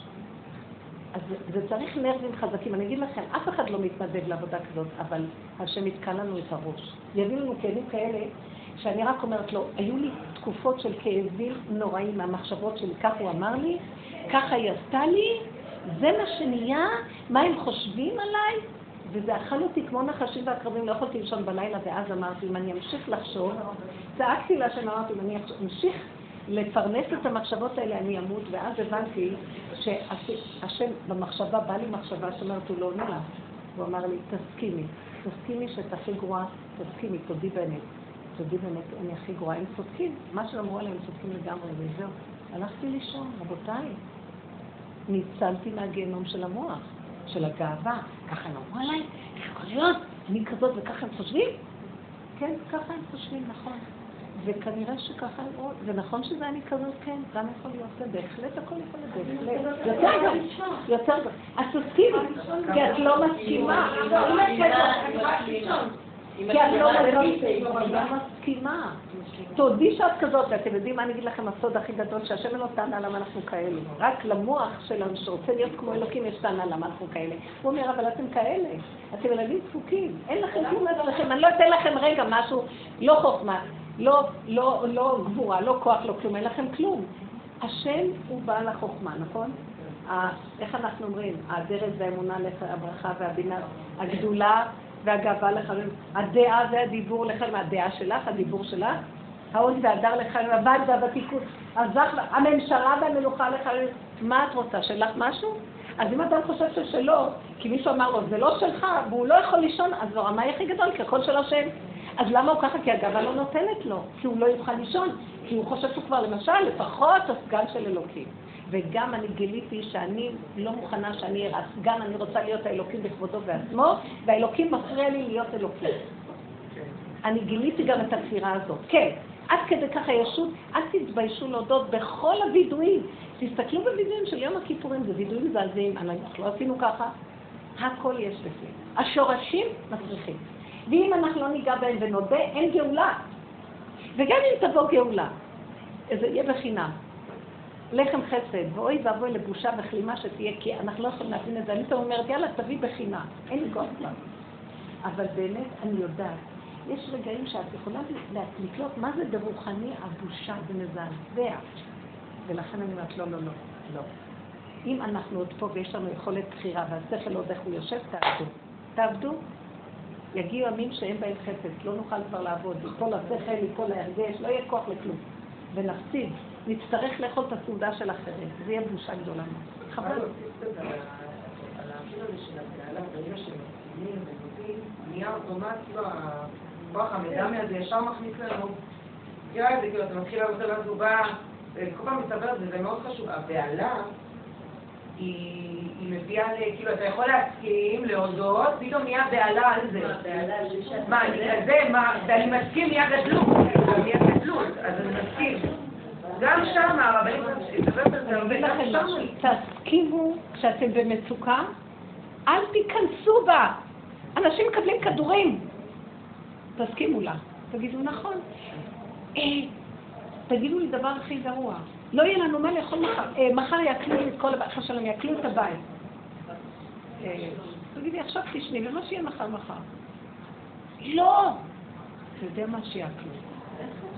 הגיעה, הייתה לי עמותת חינוך גדולה, עשרים ושתיים שנה, עובד בית. ולקראת הסוף, ואני, השם עזר לי שלקראת הסוף החלטנו, בסוף זה נסגר, שגרנו. אבל לפני שזה נסגר, התחילו המוסדות להשגע, לשלוח ביקורות. אחר כך זה היה לפני איזה עשר שנים, תקופה שכל הזמן שלחו ביקורות למוסדות. הם רואי חשבון ממשלתי, מהאוצר, ממשרדי החינוך, וזה כל הזמן לבקר את העמותות ואת המוסדות. אז הם היו שולחים כל יום שני וחמישי ביקורות. וזה הכניס אותי למצוקה, כן? עכשיו, יש רואי חשבון, יש מנהלות חשבונות, יש הכל מסודר, אבל יש חרדה מה, מהממשלה, יש חרדה טבעית. מה ספנסה, דברים מהסוג הזה. אז הייתי, לפני שהיה בא מבקר, הייתי עושה סיבוב סביב הבניין, ועושה סיבובים. זאת אומרת, אני, והייתי מתוודה להשם, אני נעתה מפחד מהם. למה אני פחד מהם? את האמת הייתי אומרת, לא מחסה, אני גיבורה, אני הכל בסדר אצלי. לא, אין אחד שאם אתה שולח את הביקורות, אתה שולח את הביקורות דרכם, ואם אתה רוצה לחפש את הבן אדם, אוי ואבוי לו, זה כמו יום הדין הגדול, אוי ואבוי לו, מה שנמצאו לו. יש מישהו שיגיד, זיקיתי נפשי, מישהו יכול להגיד שאני בסדר? ריבונו של עולם, אפילו שיש אלכוהול וכל ה... הם יכולים למצוא כל דבר ולהתעורר להם, זה כתרוב. אתה שולח עכשיו את הבדיקה הזאת, ואני קישרתי, אני אמרת להשם, אני לא עומדת לזה, הם ימצאו שככה, ואז הם יגידו לי ככה, ואז הם, ואז אני אמרת לעצמי, אז הם יגידו ככה, הם יגידו שאת טעית בזה ואתם העלמתם וסידרתם ככה. אז אני, המחשבה התחילה לדפוק לי רעדות, ואז אמרתי, טוב, אז תגידי, נכון, עכשיו, מולי, מול השם, עוד לא, עוד לא הגיע המבקר, אני רק מול השם. ואני אמרתי להשם, כן, זה מה שעשינו. כנראה שעשינו ככה. את הכסף הזה אמרתי, נשתמש לזה במקום לזה. אז ככה עשינו. טוב, אז נרגע. אז לא, הם לא יסכימו, והם יקחו אותך למשטרה. טוב, אז יקחו אותי למשטרה, והסכמתי גם לזה. לא, זה לא מספיק, הכניס אותך לבית סוהר. טוב. הכל ציירתי ואמרתי, טוב, טוב. בסוף אמרתי, גם הם יעוררו את החוק של דין מוות, שאין במדינה, והם מתחשב, יחלקו את החוק, חזרתי ענבי. אז אמרתי טוב. הגעתי, החרדה, החרדה מפני הדבר הייתה הרבה יותר גרוע מהדבר עצמו. אתם לא מבינים?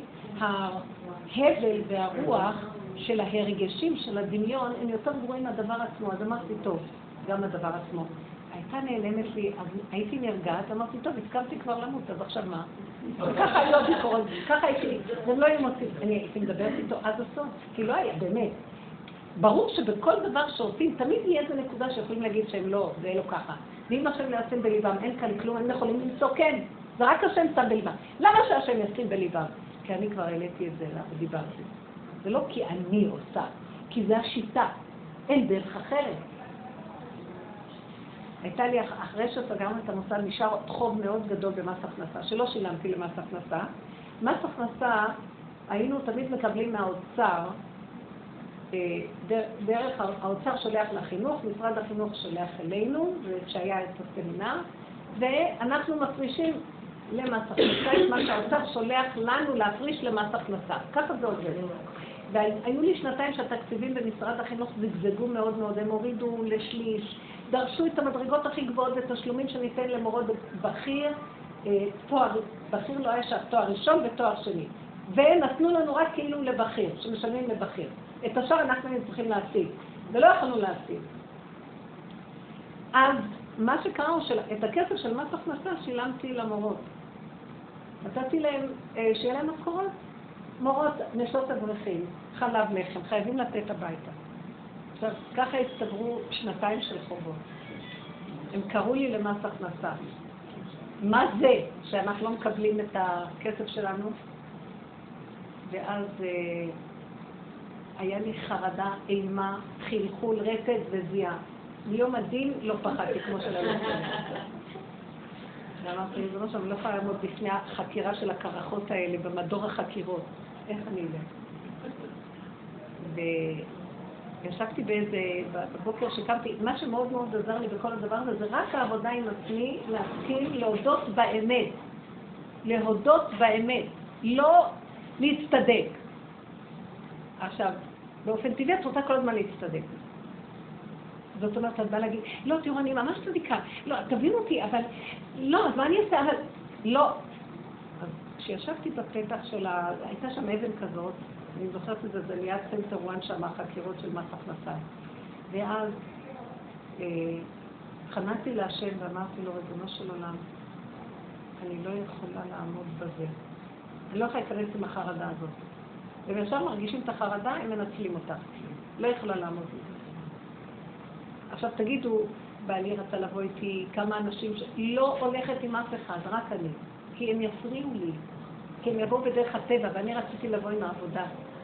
ישבתי שם בפינה, ופתאום אני ראיתי דבר מאוד מאוד יפה קרה לי, ממש בכיתי, ואמרתי, בזכות רבוש אתה עזור לי.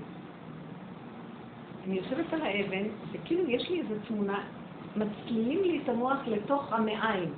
במאיים אני רואה יושב, אני אומרת לכם תמונה, יושב איזה מישהו שנראה כמו רבושר, אבל לא, זה לא היה אותו דבר, הוא היה אדמו"ר, גנגסטר, אתם יודעים מה זה גנגסטר? יושב על פח של זיתים כזה גדול, חצי ארון כזה, יחד עם מכנסיים כאלה קצרים של שודדים, ראש השודדים, שערות ככה, עיניים אדומות, משהו לא נורמלי, עם יד ככה, כזה זקן, כזה, ראש השודדים.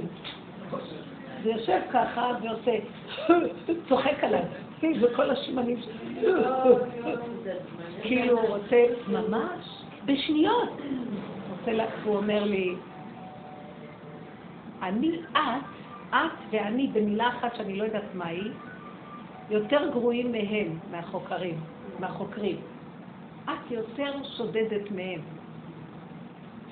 ונעלמה לי התמונה, ולרגע קנתתי מה רוצה להגיד לי. אל תלכי, אם היא, תלכי כאילו את שודד. תבואי כמו שודד. תבואי כמו ראש השודדים לשם.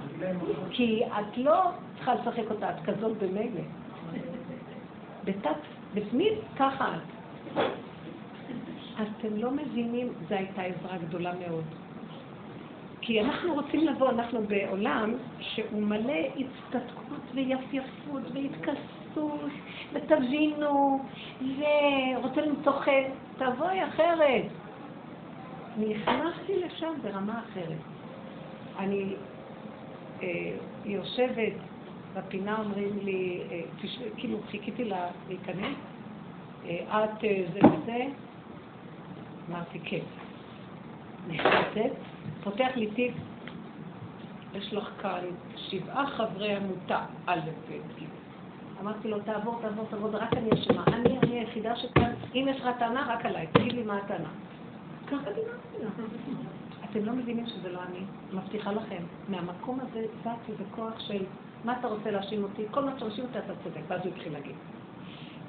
בקולות כאלה, את יודעת, יש להם פסיכולוגים, יודעים איך לדבר, להרוג את האנשים, ואז נוציא להם כמעיים. אז הוא אומר לי, לא העברתם כסף שאתם חייבים לפה, וזה גניבה. את יודעת שזה גניבה, איפה כסף? אמרתי, איפה כסף? אם אתה ככה אני אומר, רגע, מתי אתה מעסיק? מורות, נשות אברכים, שהמצחור שלהם זה הלחם והחלב של הבית, כי אין לבן שום דבר. ואם משרד החינוך לא היה מכניס את התקציבים כמו שצריך, אמרתי לו את כל האמת. ואמרתי לו, לאור ההשתלשלות, שכך וכך עשו, מה אתה היית עושה במקומי? אם אתה היית מעסיק נשים כאלה עלובים שאין להם מה לאכול, היית נותן למס הכנסה את הכסף או לאנשים האלה? תסתכל עליי, אמרתי לו, לא חסר למס הכנסה לאכול, וכאן זה עניין של פיקוח נפש, תינוקות וילדים, בתים של אברכים. תסתכל עליי ככה, שזה התקפה וכזה דיבור. אבל זה לא, אבל זה גניבה, זה לא כסף שלכם. אמרתי לו, נכון, אבל שאין ברירה ואין מה לאכול, והכסף מונח, אז נותנים קודם כל לפיקוח נפש, וזה מה שקרה. אתה יכול לבדוק את הכל. ואז מסתכל עליי, הוא לא יכול היה להכיל את התמורה הזאת שדיברתי. אבל יש לו נוח בכיסא שלו. לא התגוננתי, לא כשבודדתי באמת, ואומרת לו, נכון, טוב, זה ככה, לא הייתה שום ברירה. וחד גדיה אמרתי לו, לך אחורה ומזה לזה לזה, למה הם לא נתנו כמו שצריך? פתאום השם הזיק לי מחשבה ואמרתי לו, תראה, כמה זמן העמותה הזאת קיימת? הוא עושה עשרים ושתיים שנה, אמרתי לו, תגיד לי, ב-עשרים שנה האחרונות, החזרתי מכם את המשכורות שלכם? את הסכום שלא העברתי לכם? מעלתי בכם? תסתכל ברקורד הזה. לא. אמרתי לו, אתה יכול להבין שהסיפור הזה זה היה באמת? או אם לא היית עושה את העבודה לפני... לא, זה רק העבודה.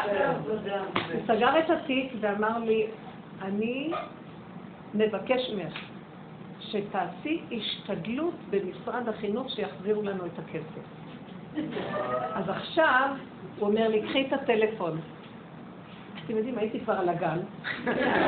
אני מתה מפחד מכולם, ברחתי מכולם, ראיתי את הנחש הזה של המשרדים, ברחתי. יותר טוב לסגור ולא להתעסק עם הנחש שהוא מפנה לך את הראש.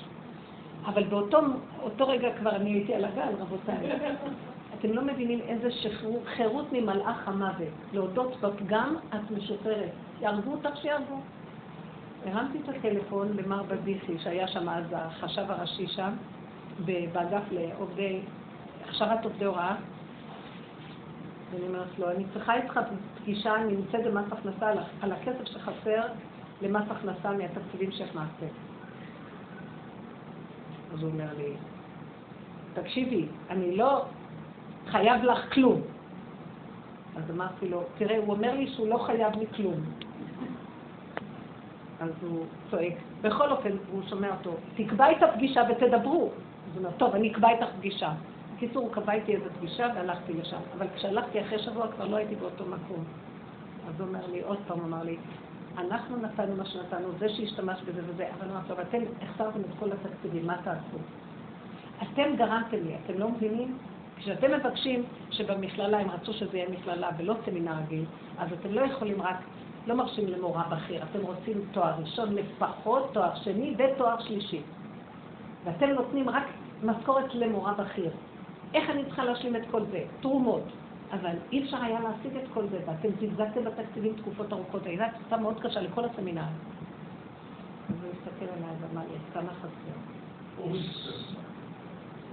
אמרתי לו, זה הסכום. שהמשכורות של המורות לא הגיעו, כי אתם לא נתתם ונתתי במקצת. הלך הכניס את הכל למחסה. עכשיו זה הכל בגלל הכרת הפגמה. ואני, אם לא הייתי במקום הזה, לא הייתי מזה להיכנס עוד פעם למדור של הנחש של משרד החינוך. הוא גם בנוי ככה, אתם ראיתם ברחוב תומר דבורן, משרד החינוך של ירושלים. הוא בנוי כמו בניין של נחש. אי אפשר להיכנס לשם. אני אומרת לך, אי אפשר. זה היה בורא עולם. הם סגרו את כל החובות. אני חייבת לספר. אה? הכל רק להודות באמת, אבל זה בורא עולם נתן. זה עכשיו, הוא נתן לי, התחננתי, כי זה היה, זה היה צורכי ציבור, וזה היה מה שנקרא זיכוי הרבים שעשינו שם. אבל בתוך כל אדם ואדם, קחו את העיקרון בכל דבר קטן. אפילו אם, אם מאשימו אותך בדבר הכי קטן, אל תצטטקו, תודו באמת. תגידו. תודו באמת. תודו באמת. תודו באמת. זה הרגע הכי קשה באדם. למה? כי המוח לא מוכן להודות באמת. אין בעץ הדעת תוכנה שמודע על האמת. העולם הזה, אין בו אמת. האמת נעדרת. זה העולם הזה, תורשו של דבר, תוכנת עץ הדעת. זה נקרא העולם הזה. גם התורה השתאבה בתוך זה. והחכמים כמה מילים לבדל לנו את הפסק הנכון. בין התמל לטהור, בין המותר לאסור, בין הכשר לפסול. עד שהם מוצאים לנו את הפסק שהכי קרוב לאמת. הם לא יכולים לדייק גם. כי אין אמת פה. בוא נודה שאין כאן אמת. אז למה את מאוימת? יכול להיות שהוא צודק מה שאומר לך. כי אין כאן אמת. את חושבת שאת צודקת? צדק זה לא אמת. צדק זה בקחנות, זה רעיון. האמת זה תכלס, בבשר, כאן ועכשיו, זאת העובדה. לא, אבל זה לא ככה, תבינו. אין להבין, אין כלום, תכלס. התורה השחור זה שחור. תודי באמת. הוא אמר לי מטומטמת. אז הוא אמר לי מטומטמת. אז הוא אמר, זה לא אומר שאת מטומטמת, זה אומר שהוא אמר, אני נורא נפגעת כי לקחתי את מה שהוא אומר, אני מטומטמת? הוא אמר שאת מטומטמת, זה לא אומר שאת מטומטמת, למה את מאוימת? זה הגדלות השיגונית שהאדם חושב שהוא כמו אלוקים, ופגמו באלוקותו. אתם לא מבינים שזה דמיון? וכל יום אנחנו נלחמים על הדמיונות. מצביעים הורגים אחד את השני, מלחמות, ממשלות הורגות אזרחים בגלל הדבר הזה. שקר שולט בכדור הארץ. משיח יבוא ויעשה סדר. תגידו נכון? כן. תודה רבה. כפית סוכר. תודה רבה. אני חושב מהספורטים וגם אה, נכון, את מוכרת לי מאוד. אז אני מקבל גידוכים גידוכים לי על זה, זה מתוק. אז בהתחלה זה אש, זה קשה כמו זה. וואי, שם הכי קשה. זה שלחת בלב, ועד שהתחלתי לדבר עם השם. ובצד ואני מתשך מהכן, זה לא... איזה דמויות. כולם עושים ככה כבר, איברה לדעת חודשו. אבל גידופים שאפשר להתאר אותם. את יכולה לך... זה השם שלך לך. זה ברור.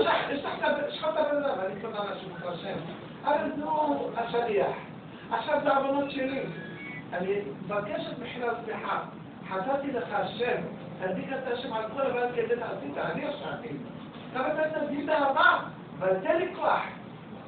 פתאום, ולאט אתם עבודה לא נגמרת, אבל אם זה לא לכם, יום אחד אמרה הרבנית אחותך שגידוליה, אפילו ברבי שגדף אותך, אל תקנת בו, תענה לו, תענה לו, אתם תוכלים להגיד לו תודה רבה, נראה שם אחת שבן אדם, יש שם עושה חיית אבן, ואנחנו תמשקתי את הראש את היד. תמשקתי את הראש ביד, שאומר, הרב אומר שחפת שחם וזה, כאילו, להרג בן אדם. אז הוא אומר, השם, אני זה הצעד, זה סתם דמויות, זה סתם... אבל את יודעת מה? זה סיון. בדיוק.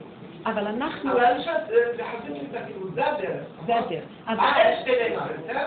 אבל כאילו, מה צמח? מה צמח? מה נצבח? נגיד לך. אז אני רוצה, זה מאוד יפה, זה התוצאה. אני דווקא רוצה שנשים פנס מה קורה אצלי שמישהו מגדף אותי. אני מאוד חשוב לי להגדיל את הלכלוך שלי. למה? ככל שאני נותן להשם יותר לכלוך, הוא נותן לי יותר אור. לכן ביום כיפור עושים כל כך הרבה וידועים, לא נורמלי.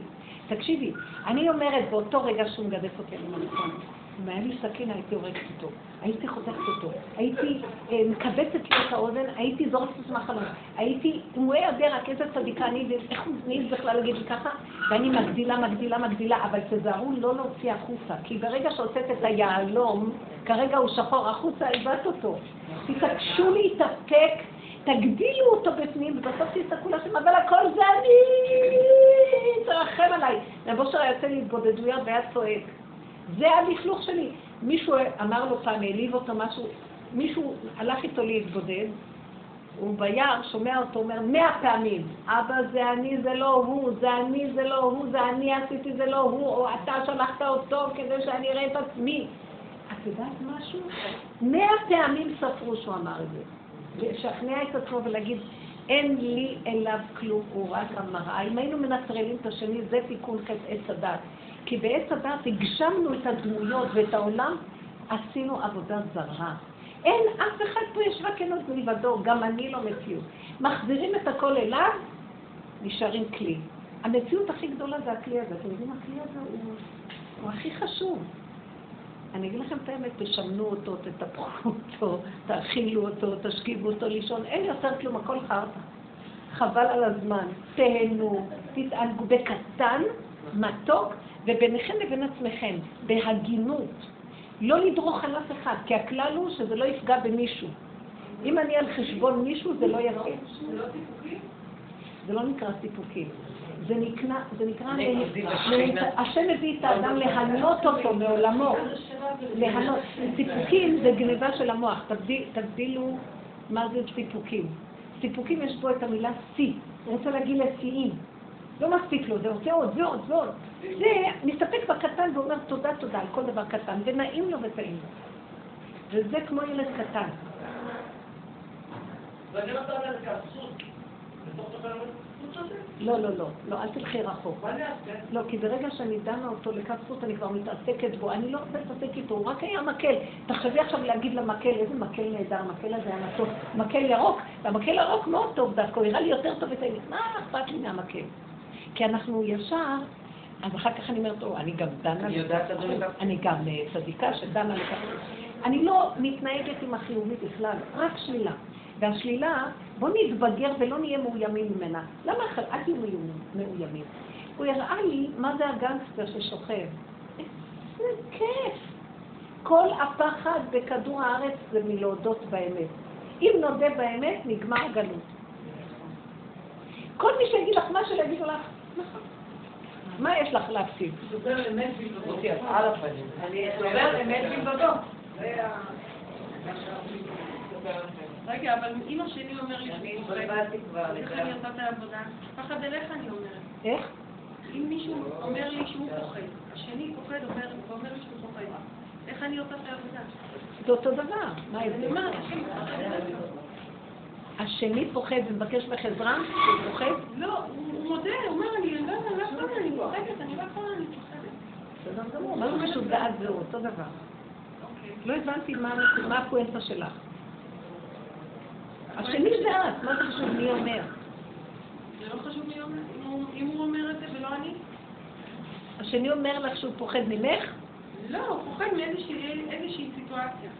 אז הוא אמר לך שהוא פוחד, אז מה עכשיו, מה השאלה שלך? אז אני עכשיו, תוך כדי שאומרים לי, שהיא אומרת לי את זה, אז אני אומרת, עכשיו, הפחד אליך, הפחד אליך. את עוזרת לה לעלות, תחפשי את עצמך שאת בדיוק כמוה. אני יודעת שאני כמוה. חפשו תמיד שאתם בדיוק כמוה. מה? תעלי זה להשם. זה השני לא כמוה, זה חסד השם. זה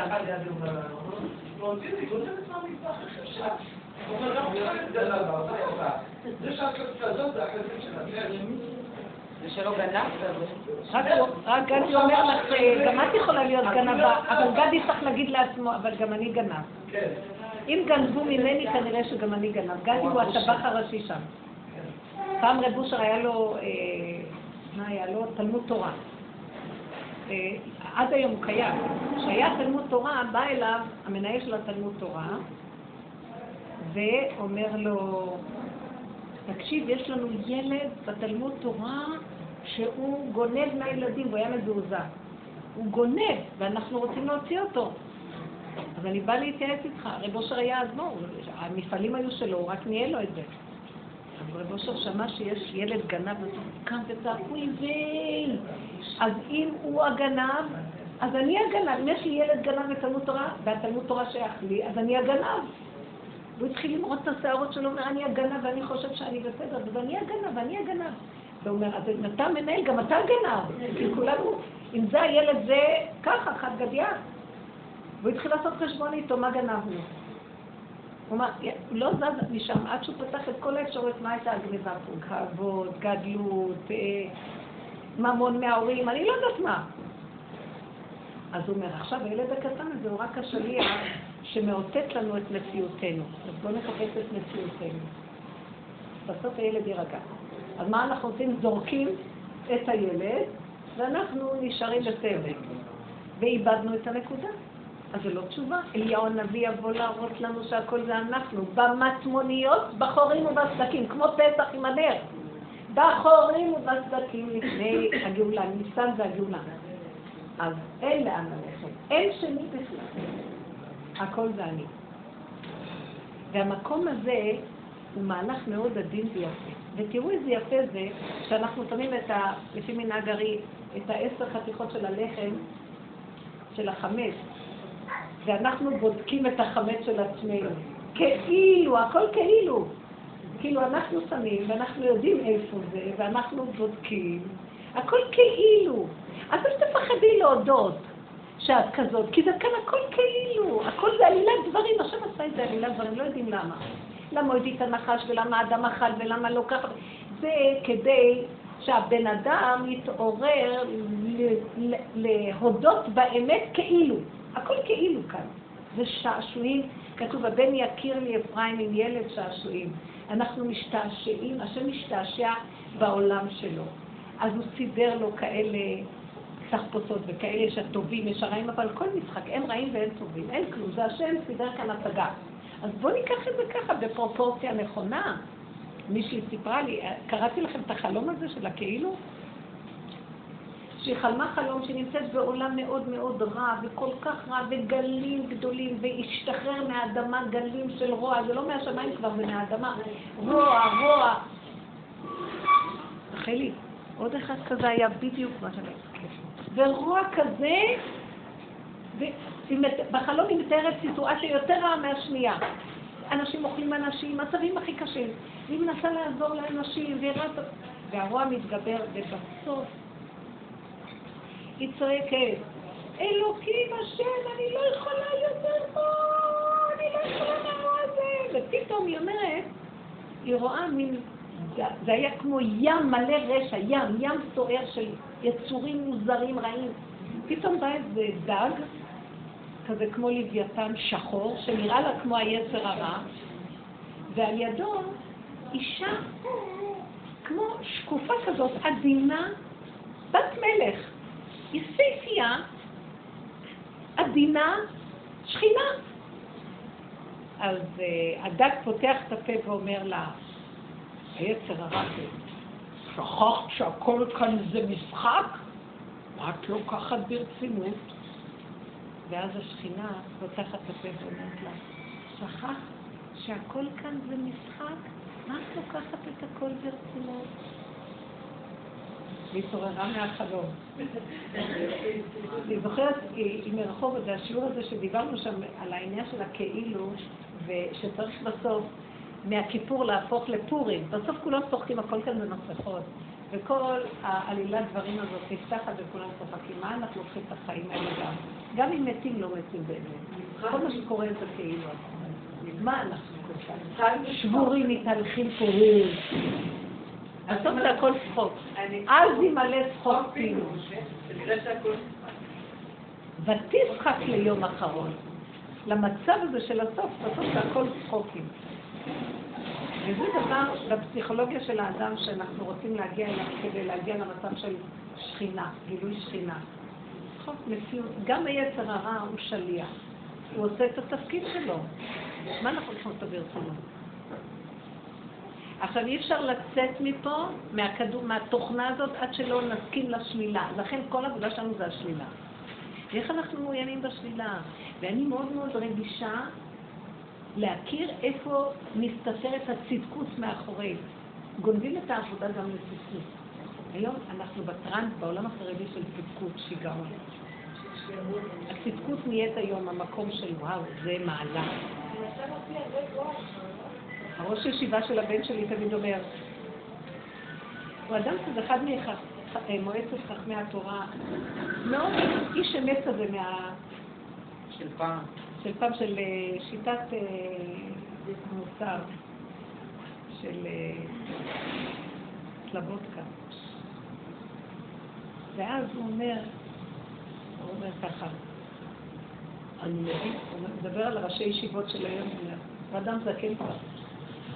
אני רואה את הראשי ישיבות, אני רואה שהם צדיקים גדולים. אבל את אצלם הם כל כך עצובים. הם רציניים, הם חשובים, הם עצובים. צריך לסמויה. הוא נותן דרשה, הוא נותן דרשה בתשעה באב, אז הבנים שלי אומרים, כל כך נמדו שם. הוא בא עם עניבה של תשעה באב מאוד יפה, ועם חפצים יפים של תשעה באב. זה מאוד יפה לתשעה באב. נותן דרשה יפה. נהנה מהחיים. המצווה לראות מהחיים ולצחוק. מה זה בין מחמאות? נגיד, מחמאות? מחמאות. אתה לא רואה, נגיד, מחמאות. אתה לא רואה, אתה לא רואה, אתה לא רואה, אתה לא רואה. רק שהיא תגידי תודה וזהו. אל תתני לזה ממשות, משמעות. כן. נכון, בסדר, יש נקודה כזאת. וזה אולי זה גם כן. תזרקי, תזרקי, את הטוב וגם את הרע. הכל. כי ברגע שאת עושה מזה משמעות, זה כבר נהיה בעיה. נכון, ברגע שעושים את זה. תגיד לך מהתנוך. לא תגידו מה לעשות להגיד. על עמידת האמת, כל כך משחרר. משחרר מאוד. זה היה גאולה, זה היה גאולה. כל כך משחרר לעבוד מול עצמך ומול האמת שלך ולא... בקיצור, היה איזה אינסידנט... לא נעים מישהו שעושה לי שהם דברים לא נעימים, ואז אמרתי לעצמי, חייבת אותה תשעה, חייבת אותה כאילו, עכשיו תמיד תחרות, ותגידי לו ככה, היא עשתה משהו לא טוב, ככה, ותעשי מניפולציות וזה, עד שהרונה זר מעפולה. אוקיי? אז העונה הזו מהפולה, תפסיקי להחזיק ממך, בואי זה לא יתאו ביד. כולנו התלבשנו עם איזה ככה. כן, איזה כישרון הברנע. יאללה! את יכולה לצלת בכיתה בית, עומדת על הבן אדם שפגע בך, ואומרת, זה עושה את זה, מה? מה? מה? תחתה לי לסתם את הפה. ואז שמתי, שמתי, שמתי, ואז נתתי ש... קלטתי הודעה ואמרתי כזה, בראש גלי והוצאתי דעתי את השם שלך. עכשיו אני שערונה זרמה כולה, ואני חושבת, כל מה אני חושבת. ומילים, איזה מילים מבור תחתיות לשאול מה, ביוב הוצאתי. עד הסוף. עד הסוף. אבל אמרנו לא להצטלי. לא, לא אמרת על השנייה לעצמה. לא, אמרתי. אז אמרה, אמרה, מגדל בבל. אני עדיני. אבל רגע, נכון? היא לא הייתה מכוונת לאישה עצמה, היא דיברה בינה לבין עצמה.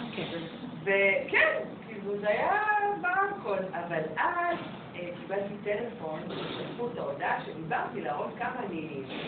גנסטרית. ממש גנסטרית. אז... תשמעי, איך זה?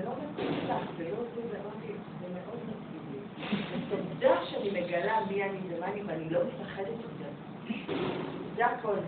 שזה נורא משחרר. ובעקבות זה, אחרי כמה ימים קרה נס ברמה שכאילו... ואני ידעתי שזה נדון. כי עודתי על האמת. איזה יופי, ההודעה על האמת. וזה באמת המקום הזה של פורים. זה לא אכפת. אנחנו נודות באמת. רוצים את התחפושות ו...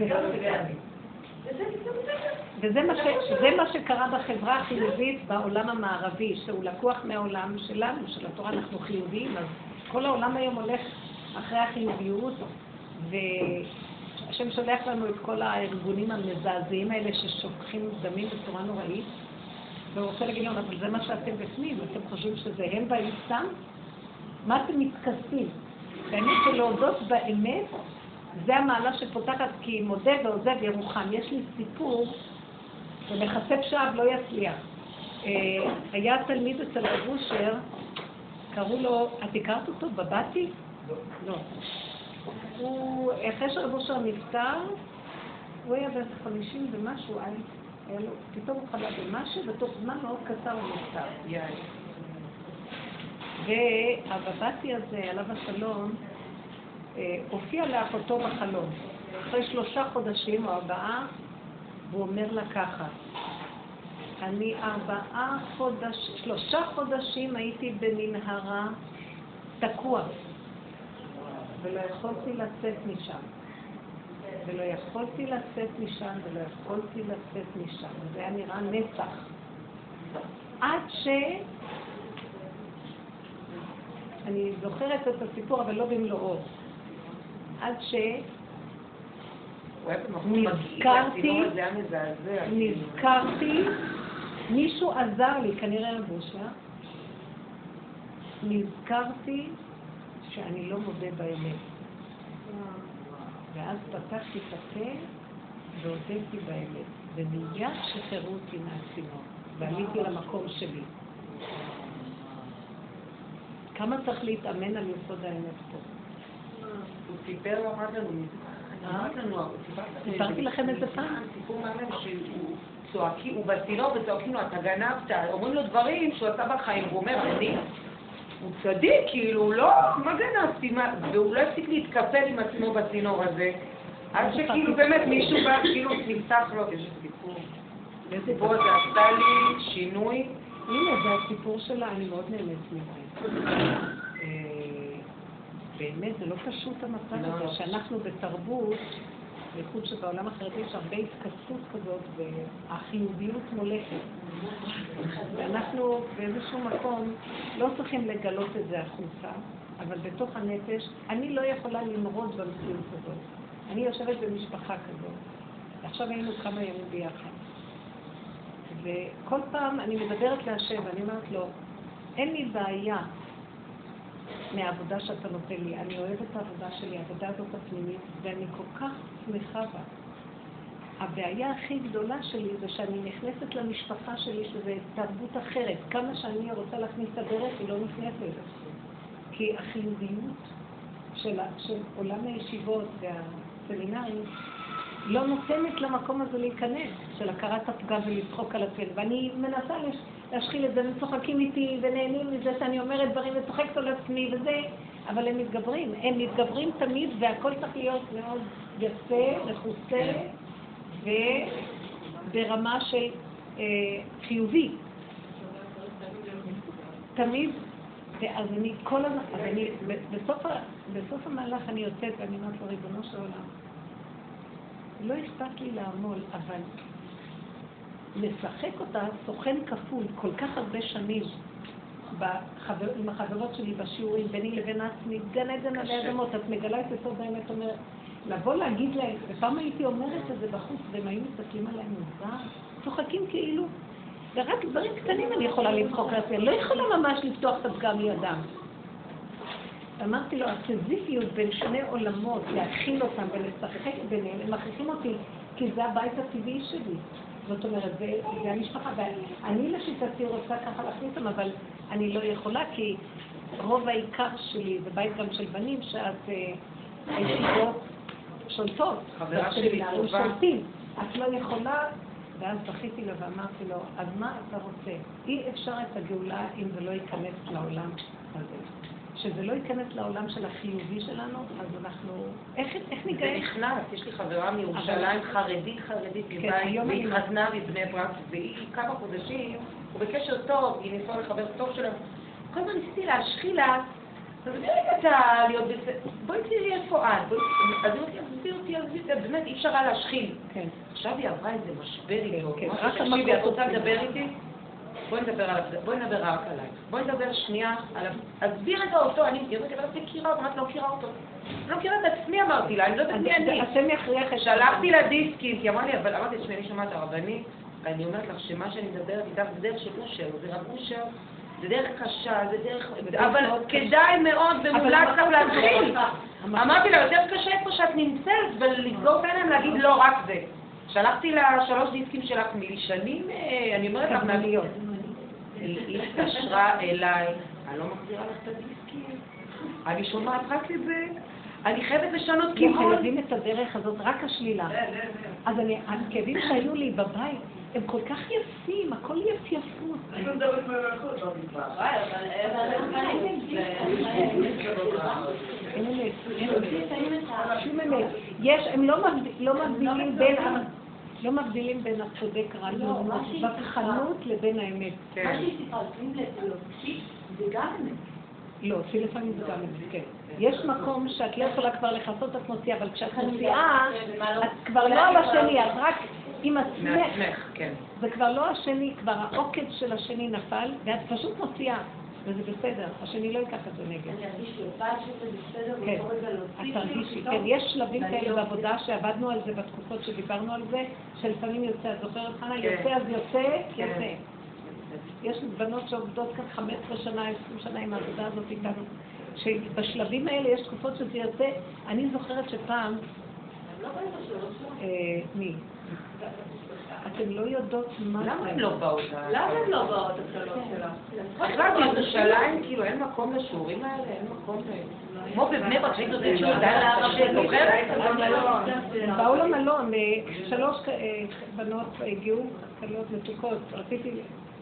ואז בסוף הזמנתי גם את הבנים שבו, וראיתי ש... הם שאלו אותי, הם רצו להיכנס ואני, היה לי משהו שאמר שזה משהו לא. למה? כי אם אין לי כנסו, אני לא אוכל להיות איתכם באמת ולשתחת, לא אוכל. מה שעוד מחזיק אותי מהתוכנית הזאת, שאני אצטרך לרצות את הניקוק באיזשהו מקום. זה מאוד קשה, תדעו לכם, אני מקבלת את עצמי גם ככה. אבל אני כל הזמן מעליי ולהשם, שרק אתה יכול להיכנס בזה, ואני רואה שהוא, לאחרונה אני רואה שהוא נוגע בהם.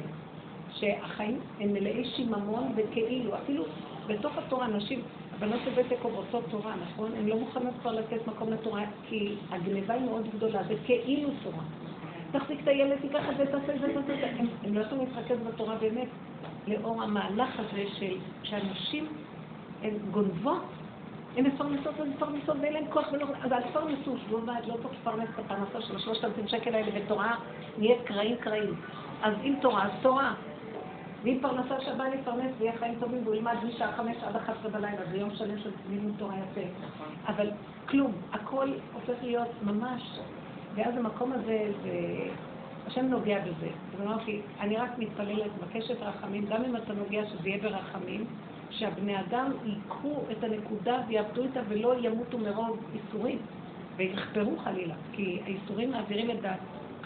אני במבט לאחור, בהתבוננות על מה שעברנו בדרך הזאת, אני לא פעם, לא פעמיים, פשוט הרגשתי שעברתי שואה, שואה. זה מלחמת היצר הכי גדולה שיש, זה חבלו של משיח. חבלו שהיה אומר, אם נעבוד ככה בנפש, לא יהיה גוג ומגוג בחוץ. כי אנחנו כבר עובדים בנקודה הזאת הפנימית, אפילו אם יהיה עשר כאלה, לא יהיה בחוץ גוג ומגוג. ובאמת אני חושבת שלא יהיה, שהגאולה תבוא בלי כל זה. כל מה שכתוב בנביאים לא חייב שיהיה.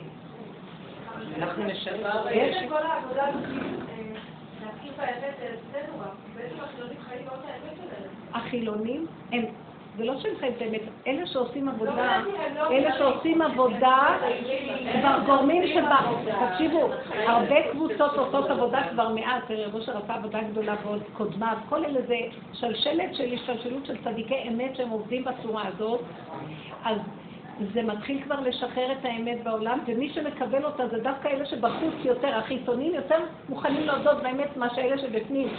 אנחנו האחרונים שניגעים, כי אנחנו הכי נחוצים, אנחנו הכי בשקר, כי כנראה אנחנו הכי אכלנו מעץ הדת. ככל, ככל שהאדם יותר גדול, יצרו גדול ממנו, ככל שאנחנו, ולכן היהודים גם קיבלו עליהם את העול תורה ומצוות, כי הם הכי אכלו מעץ הדת וגרמו לכל הבלגן הזה. אז לכן הכי קשה לנו לפרק, אתם מבינות? כי אנחנו הכי, וזה התהליך הוא לא פשוט, ונהיה סבלנים אחד עם השני, ואני עם בני ביתים מאוד מאוד הולכת לסבלנות, מאוד.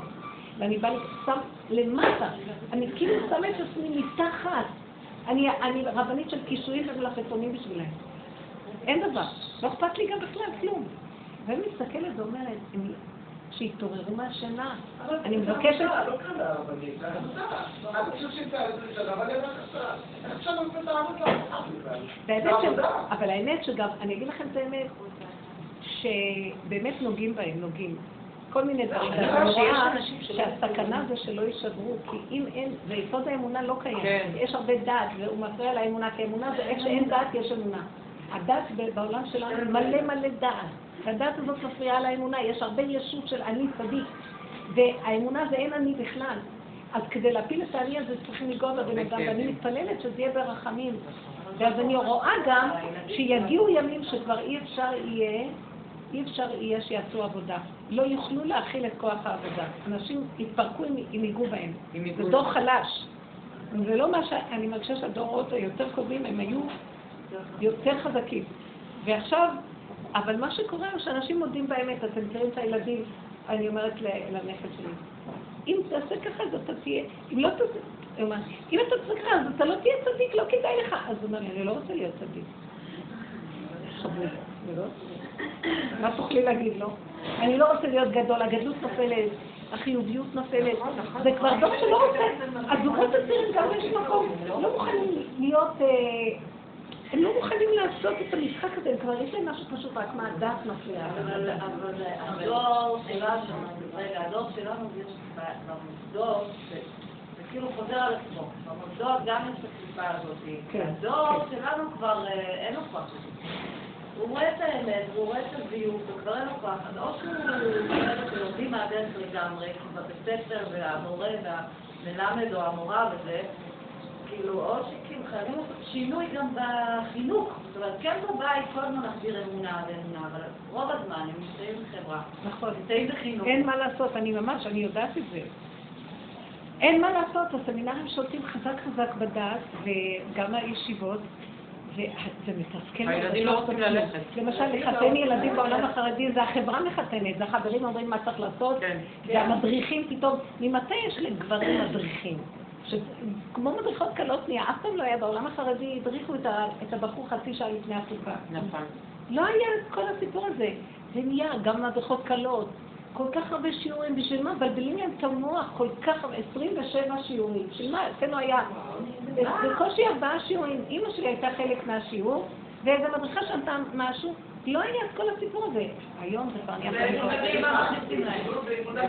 כל ממון זה גדול. מלא ממון זה גדול. אין מה לעשות, אין מה לעשות. העיקר את משלם את הכסף, והם אומרים לך מה לעשות. וגם אל תתרבי לנו מה לעשות.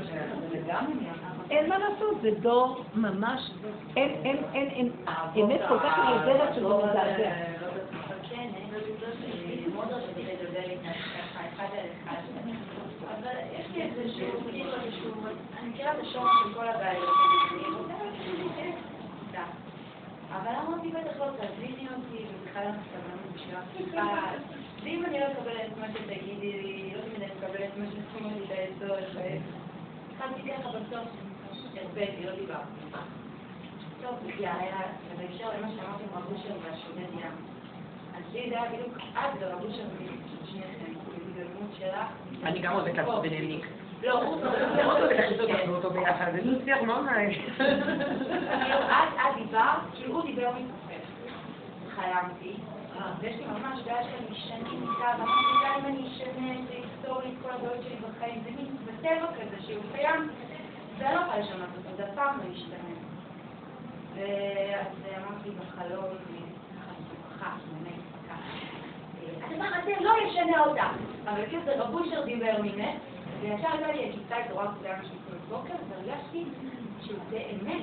זה באמת, מה שאמרת זה אמת, זה באמת נכון, זה לא ישנה, כאילו קיבלתי את זה. אנחנו לא משתנים בטבע, הרי בוא שאמר, תפוז לא יהיה לימון שהם בני דודים. לא יהיה, אדם יישאר אותו דבר, אבל כי הוא ברא אותך בשבילו, הוא רוצה את הכלי המיוחד, את התכונה המיוחד בשבילו, אבל מה, אנחנו צריכים לרוקן את הרשע שנכנס שם, את החשיבה המפסולפת שנכנסה בטבע. הטבע, מה זה הטבע? כמו גן חיות, שועל, אריה, נמר, ארנבת, לא משתנה. אבל הפילוסופיה של עץ הדעת שהתלבשה לשועל, זה לא בסדר. וזה אנחנו עושים על ידי העבודה הזאת, מוצאים את הפגמים ומפרקים אותם. אבל היסוד המושג לא ישתנה. כושי לא יהפך את אורו, ונמר לא יחלוף חברבורותיו. וככה השם ברא אותנו, כי הוא רוצה אותנו ככה. אבל בלי הלכלוך של הדמיונות שמפריע לאור האלוקים להיכנס. נמצא שהתשובה היא לא לשנות טבע, אין לשנות טבע. יש לשנות את הדמיון שהתלבש על הטבע. הדמיון שהתלבש על הטבע. והרחיב אותו, זה הדבר שאנחנו הולכים להתקן, זה התשובה. זה הלכלוך של הדמיונות, אבל לא היסוד של הטבע. בסוף נהיה ילדים קטנים, כל ילד נולד עם טבע מסוים, לא תשני לו את זה. חנוך לנה על פי דרכו, גם כי יזקין לא יסור ממנה, כי הוא יהיה זקן כמו שהוא ילד, אין שינוי. אבל האור האמיתי ייכנס ולפי הכלי שלו האור יתלבש. אבל הלכלוכים יצאו, זה כמו שאת מנקה את האבק, ואת מנקה את הסריטות שבחלונות, ואת כל ה... ואת מחבשת דברים, אבל הבית נשאר אותו בית, את לא משנה את הקירות ואת האדריכלות שלו, זה אותו דבר. זה בעצם המזון הזה, אבל כאילו אין שמה לדעת. הצבעים היסודיים של האדם... הם לא מדודים. ככל... אני ראיתי בדרך הזאת, ככל שאני עובדת, וההתבוננות מאוד חשובה, ואני רואה דפוסים חוזרים ונשנים, אני כבר רואה, זה הקליפה, זאת האמת, זה תוכו אכל קליפתו זרק. יש לי תכונות שהן לא השתנו. למשל, היסוד של הרצון ושליטה. יש את זה אצלי, יש לי, אה, לא יודע, משהו שבטבע, שליטה, סבל, משמעת, שזה קשור ליסוד של השליטה. אז עכשיו, במקום, מה הלכלוך בזה שאני רוצה לשלוט על השני? מה האמת שבזה? שאני אשלוט בעצמי, במידות שלי, בנקודות שלי, בסדר, משהו שלא יזיק לשני מהצבעים האלה. אז ככל שאני עושה תשובה, אני שבה ליסודות שלי, נשארתי ביסוד. אני אוהבת דיוק. עכשיו, ברגע שאני חוזרת לצבעים שלי, אני רואה שנשארו לי הצבעים, אבל הם לא אה, מנצלים את השני, והם נשארו. אז אני אומרת לו, אבל לריבונו של עולם, השליטה שנתת לי, אני נותנת אותה לך, ורק לך יעתה הממשלה והשליטה. אז אתה תיכנס בשליטה הזאת, ואתה תנהל אותי עם, עם המידה הזאת, כי זו המידה שלך. לא האני שלי ינהל אותי, כי האני שלי רוצה לשלוט בכולם, רוצה לכבוש את כולם, רוצה להרשים את כולם. זה לא נכון. אז הצמצום הנכון זה שזה חוזר לאותה תכונה, והיא פנימית, והשם הולך בה, אני מוסרת לו את המלכות. כי כשהם היו בגן עדן, אז היו להם תכונות, והתכונות השם שלט בהן. אכילת עץ הדת השפריצה את זה החוצה, וזה כבר נהיה בומרנג. אתה נגיד, אה, אה, אה. וזה התגדלות והתרחבות, וזה התחרבות, וזה חורבן בית המקדש. ההתרחבות החוצה, ולא בגבול ובמידה ובדיוק. והעבודה הזאת מביאה אותנו לדיוק. אנחנו מחזירים את הכל למידה, אבל אנחנו נשארים במידה מסוימת. משה רבנו היה משה רבנו, ויהושע היה יהושע, ושניהם היו נקים ונביאים של השם. זה בדרגתו, זה בקהיליו, וכלים מכלים שונים. זה משהו אחר. אבל כל אחד עם התכונה. למה שמשה רבנו ינהיג? קורח רצה להנהיג, כי השם רצה שמשה רבנו הייתה לו תכונת הנהגה, אם לא הייתה לו בטבעו תכונה להנהיג, הוא לא היה מקבל את המנהיגות. היו הרבה חכמים גדולים שהיו גם בדרגות גבוהות, אבל הם לא היו מספיק מנהיגים בתכונתם. אז הנהגה ניתנה למשה להנהיג את העם, כי הייתה לו תכונת הנהגה. אתם מבינים מה נדברת? בטבעו הוא היה מנהיג. אז בן אדם אחר לא היה מנהיג בטבעו. וצריך להבין את המהלך הזה. הרבנית אמרה פעם ששיעבוד מלכויות, זה הדמיונות. שיעבוד מלכויות, שבעצם מה בין מה שגאולה, משיח, שבעצם, טוב, אז אני צריכה להגיד, שבעצם שלא יהיה שיעבוד מלכויות. ואז אמרת שהמידות למעשה הם השבעים מלכויות. לא, לא, בוא נדייק. מה בין ימות המשיח לעולם הזה? הרמב"ם אומר, אין בין ימות המשיח לעולם הזה רק שיעבוד מלכויות. זאת אומרת, העולם הזה והגאולה זה אותו דבר. מה מפריע? הכל יישאר אותו דבר, עולם כמנהגו נוהג. מה מפריע? שיעבוד מלכויות. מה זה שיעבוד מלכויות? שבעים צורות של דמיונות, כי האומות זה שבעים, וכל אומה יש לה סגנון. יש הרבה יותר מ-שבעים אומות, אבל זה השורשים שלהם. ה-שבעים אומות האלה כנגד שבעה מכנען.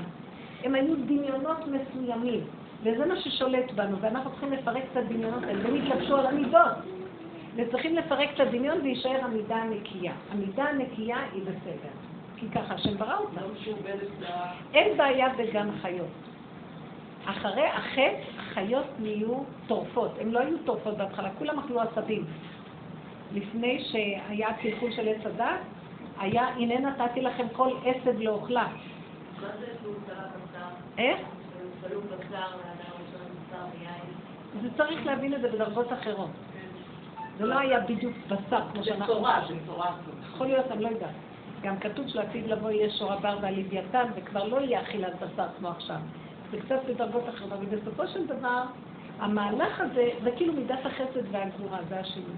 בסופו של דבר, המהלך אכלו ירק, וכאשר הם חטאו, עכשיו מצווה לאכול. את החי, כי אנחנו מתקנים אותו ומעלים אותו על ידי כל ההלכה. אבל באמת לעתיד לבוא יחזרו, כבר היום כבר יש אנשים, כל מה שקורה בעולם זה באמת כבר התחלה של חזרה למצב שלא רוצים את הבשר ולא רוצים את הדגים והעופות וכל הדברים האלה, לא דגים אולי, כי יש בזה משהו של... כן, ואם אתה לא חזר לך? איך? אם אתה לא חזר לך חי. בסדר, אנחנו לא במקום הזה,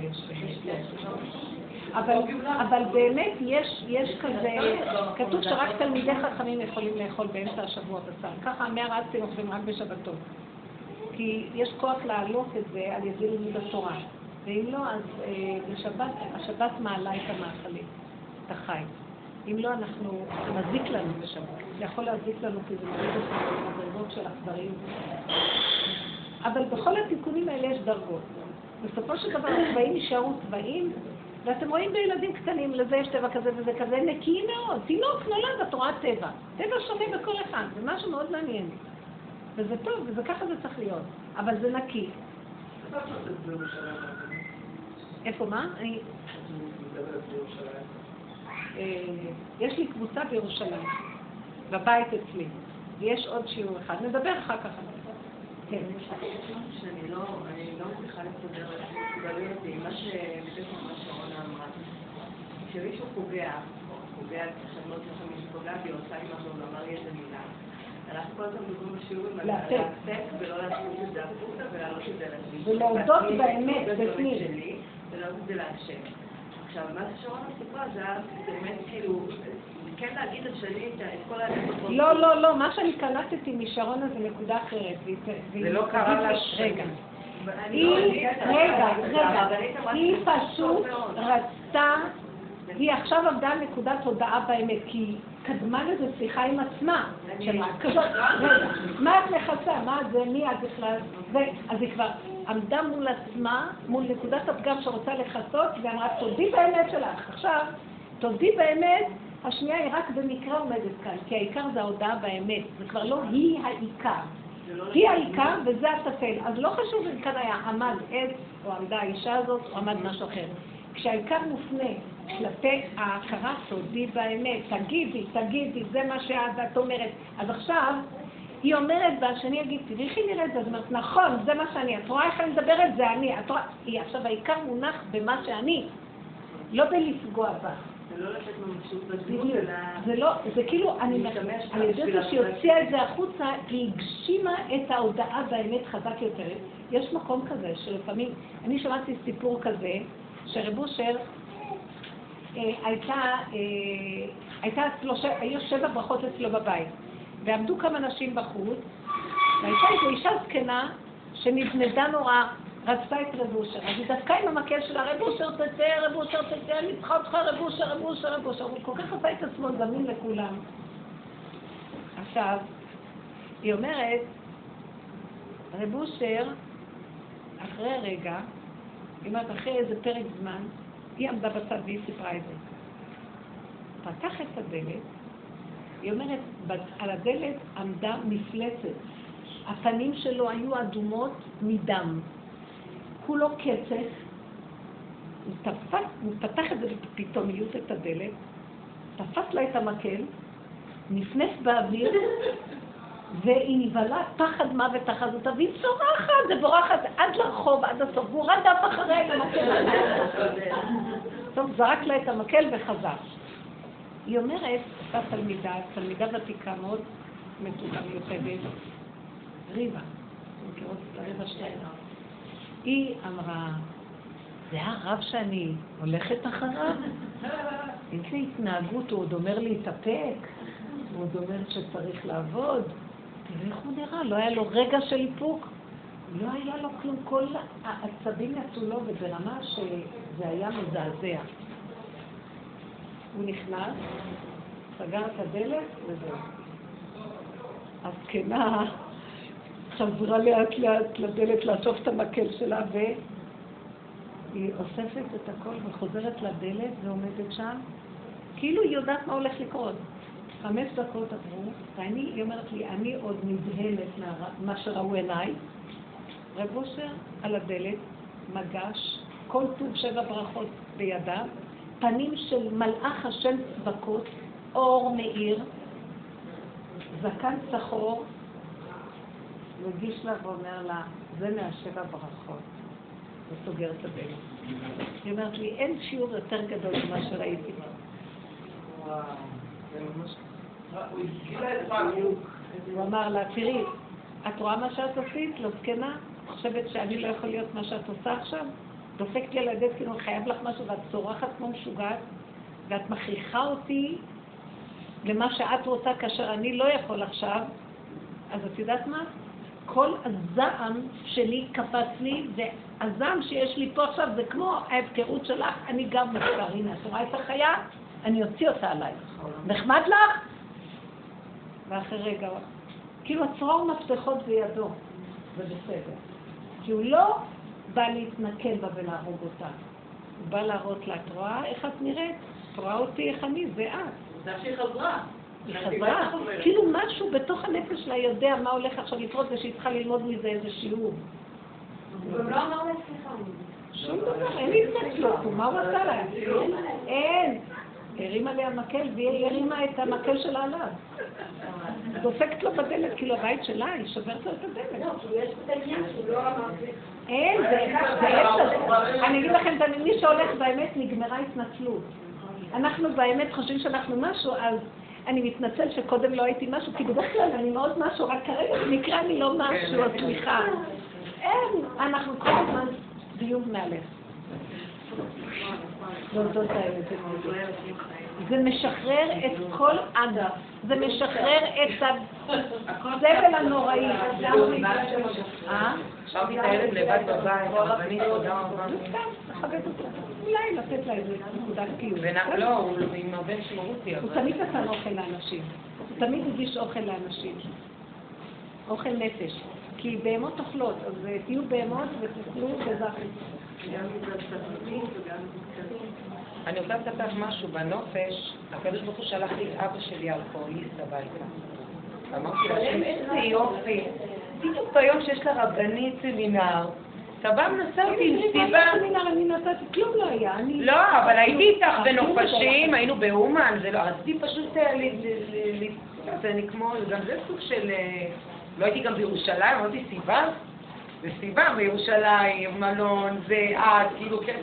אבל אני מגיע, מה קרה לי? טיפלתי בו יומיים כמו שהוא הלך, הלכתי לישון כמעט יום שלם, מראש הייתי עייפה. זה דבר הכי גדול. כן, אני אוהבת אותו, אבל הוא מכור לטיפה המרה, והוא נורא סובל, הוא איש נורא של אמת.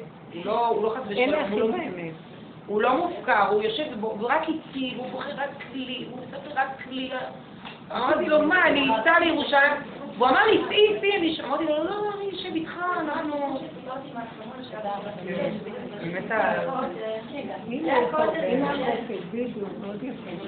הנה האמת הגיעה עד אלייך, מה את רוצה עכשיו לרוץ לאט? כן, רגע. מה, מה? אני איתך כל הזמן, אני לא קשור למקום איתה. אני גם עכשיו הייתי במיטה, והם אומרות לי, נוקו, והם אומרים, די, אני רוצה לנוח, אני נורא נורא. באו עליי הביתה, תלבשי, תלצי לחדר, הבישו אותי, הבישו אותי, כן. היא אומרת להשם, עכשיו ישבנו, חיכיתי להם על מה שאני יושבת, אומרת להשם, רק אתה יכול להראות עליו. מה את אומרת, מיכל? אני מוכנה לתת. כמה מה?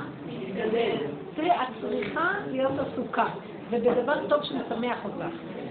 אז כן כדאי לדאוג, אבל תבקשי מהשם, שישלח לך סיבות. תבקשתי המון, אני שמתי המון לבתי ספר. זה מה שאת רוצה הוראה? אז תמצאי, עכשיו יוצא. תמצאי. כן את צריכה שתהיה לך עבודה ושתהיה עסוקה, וזה טוב. אני מאוד עסוקה בלי עבודה. כל מיני עבודה זה תורה בכלל. אם יש לך משהו אחר לעשות ולהרוויח דרכו?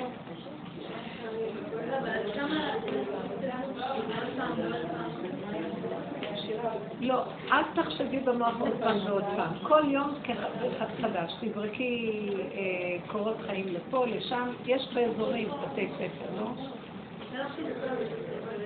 כן?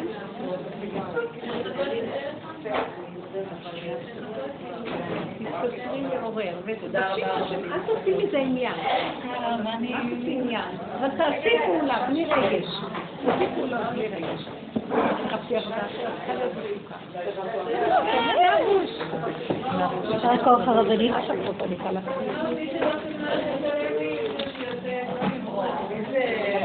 לדבר על זה. עכשיו אני אתקשר אליי. בסדר, משהו בין רבקה? אז יהיה גדול. תודה.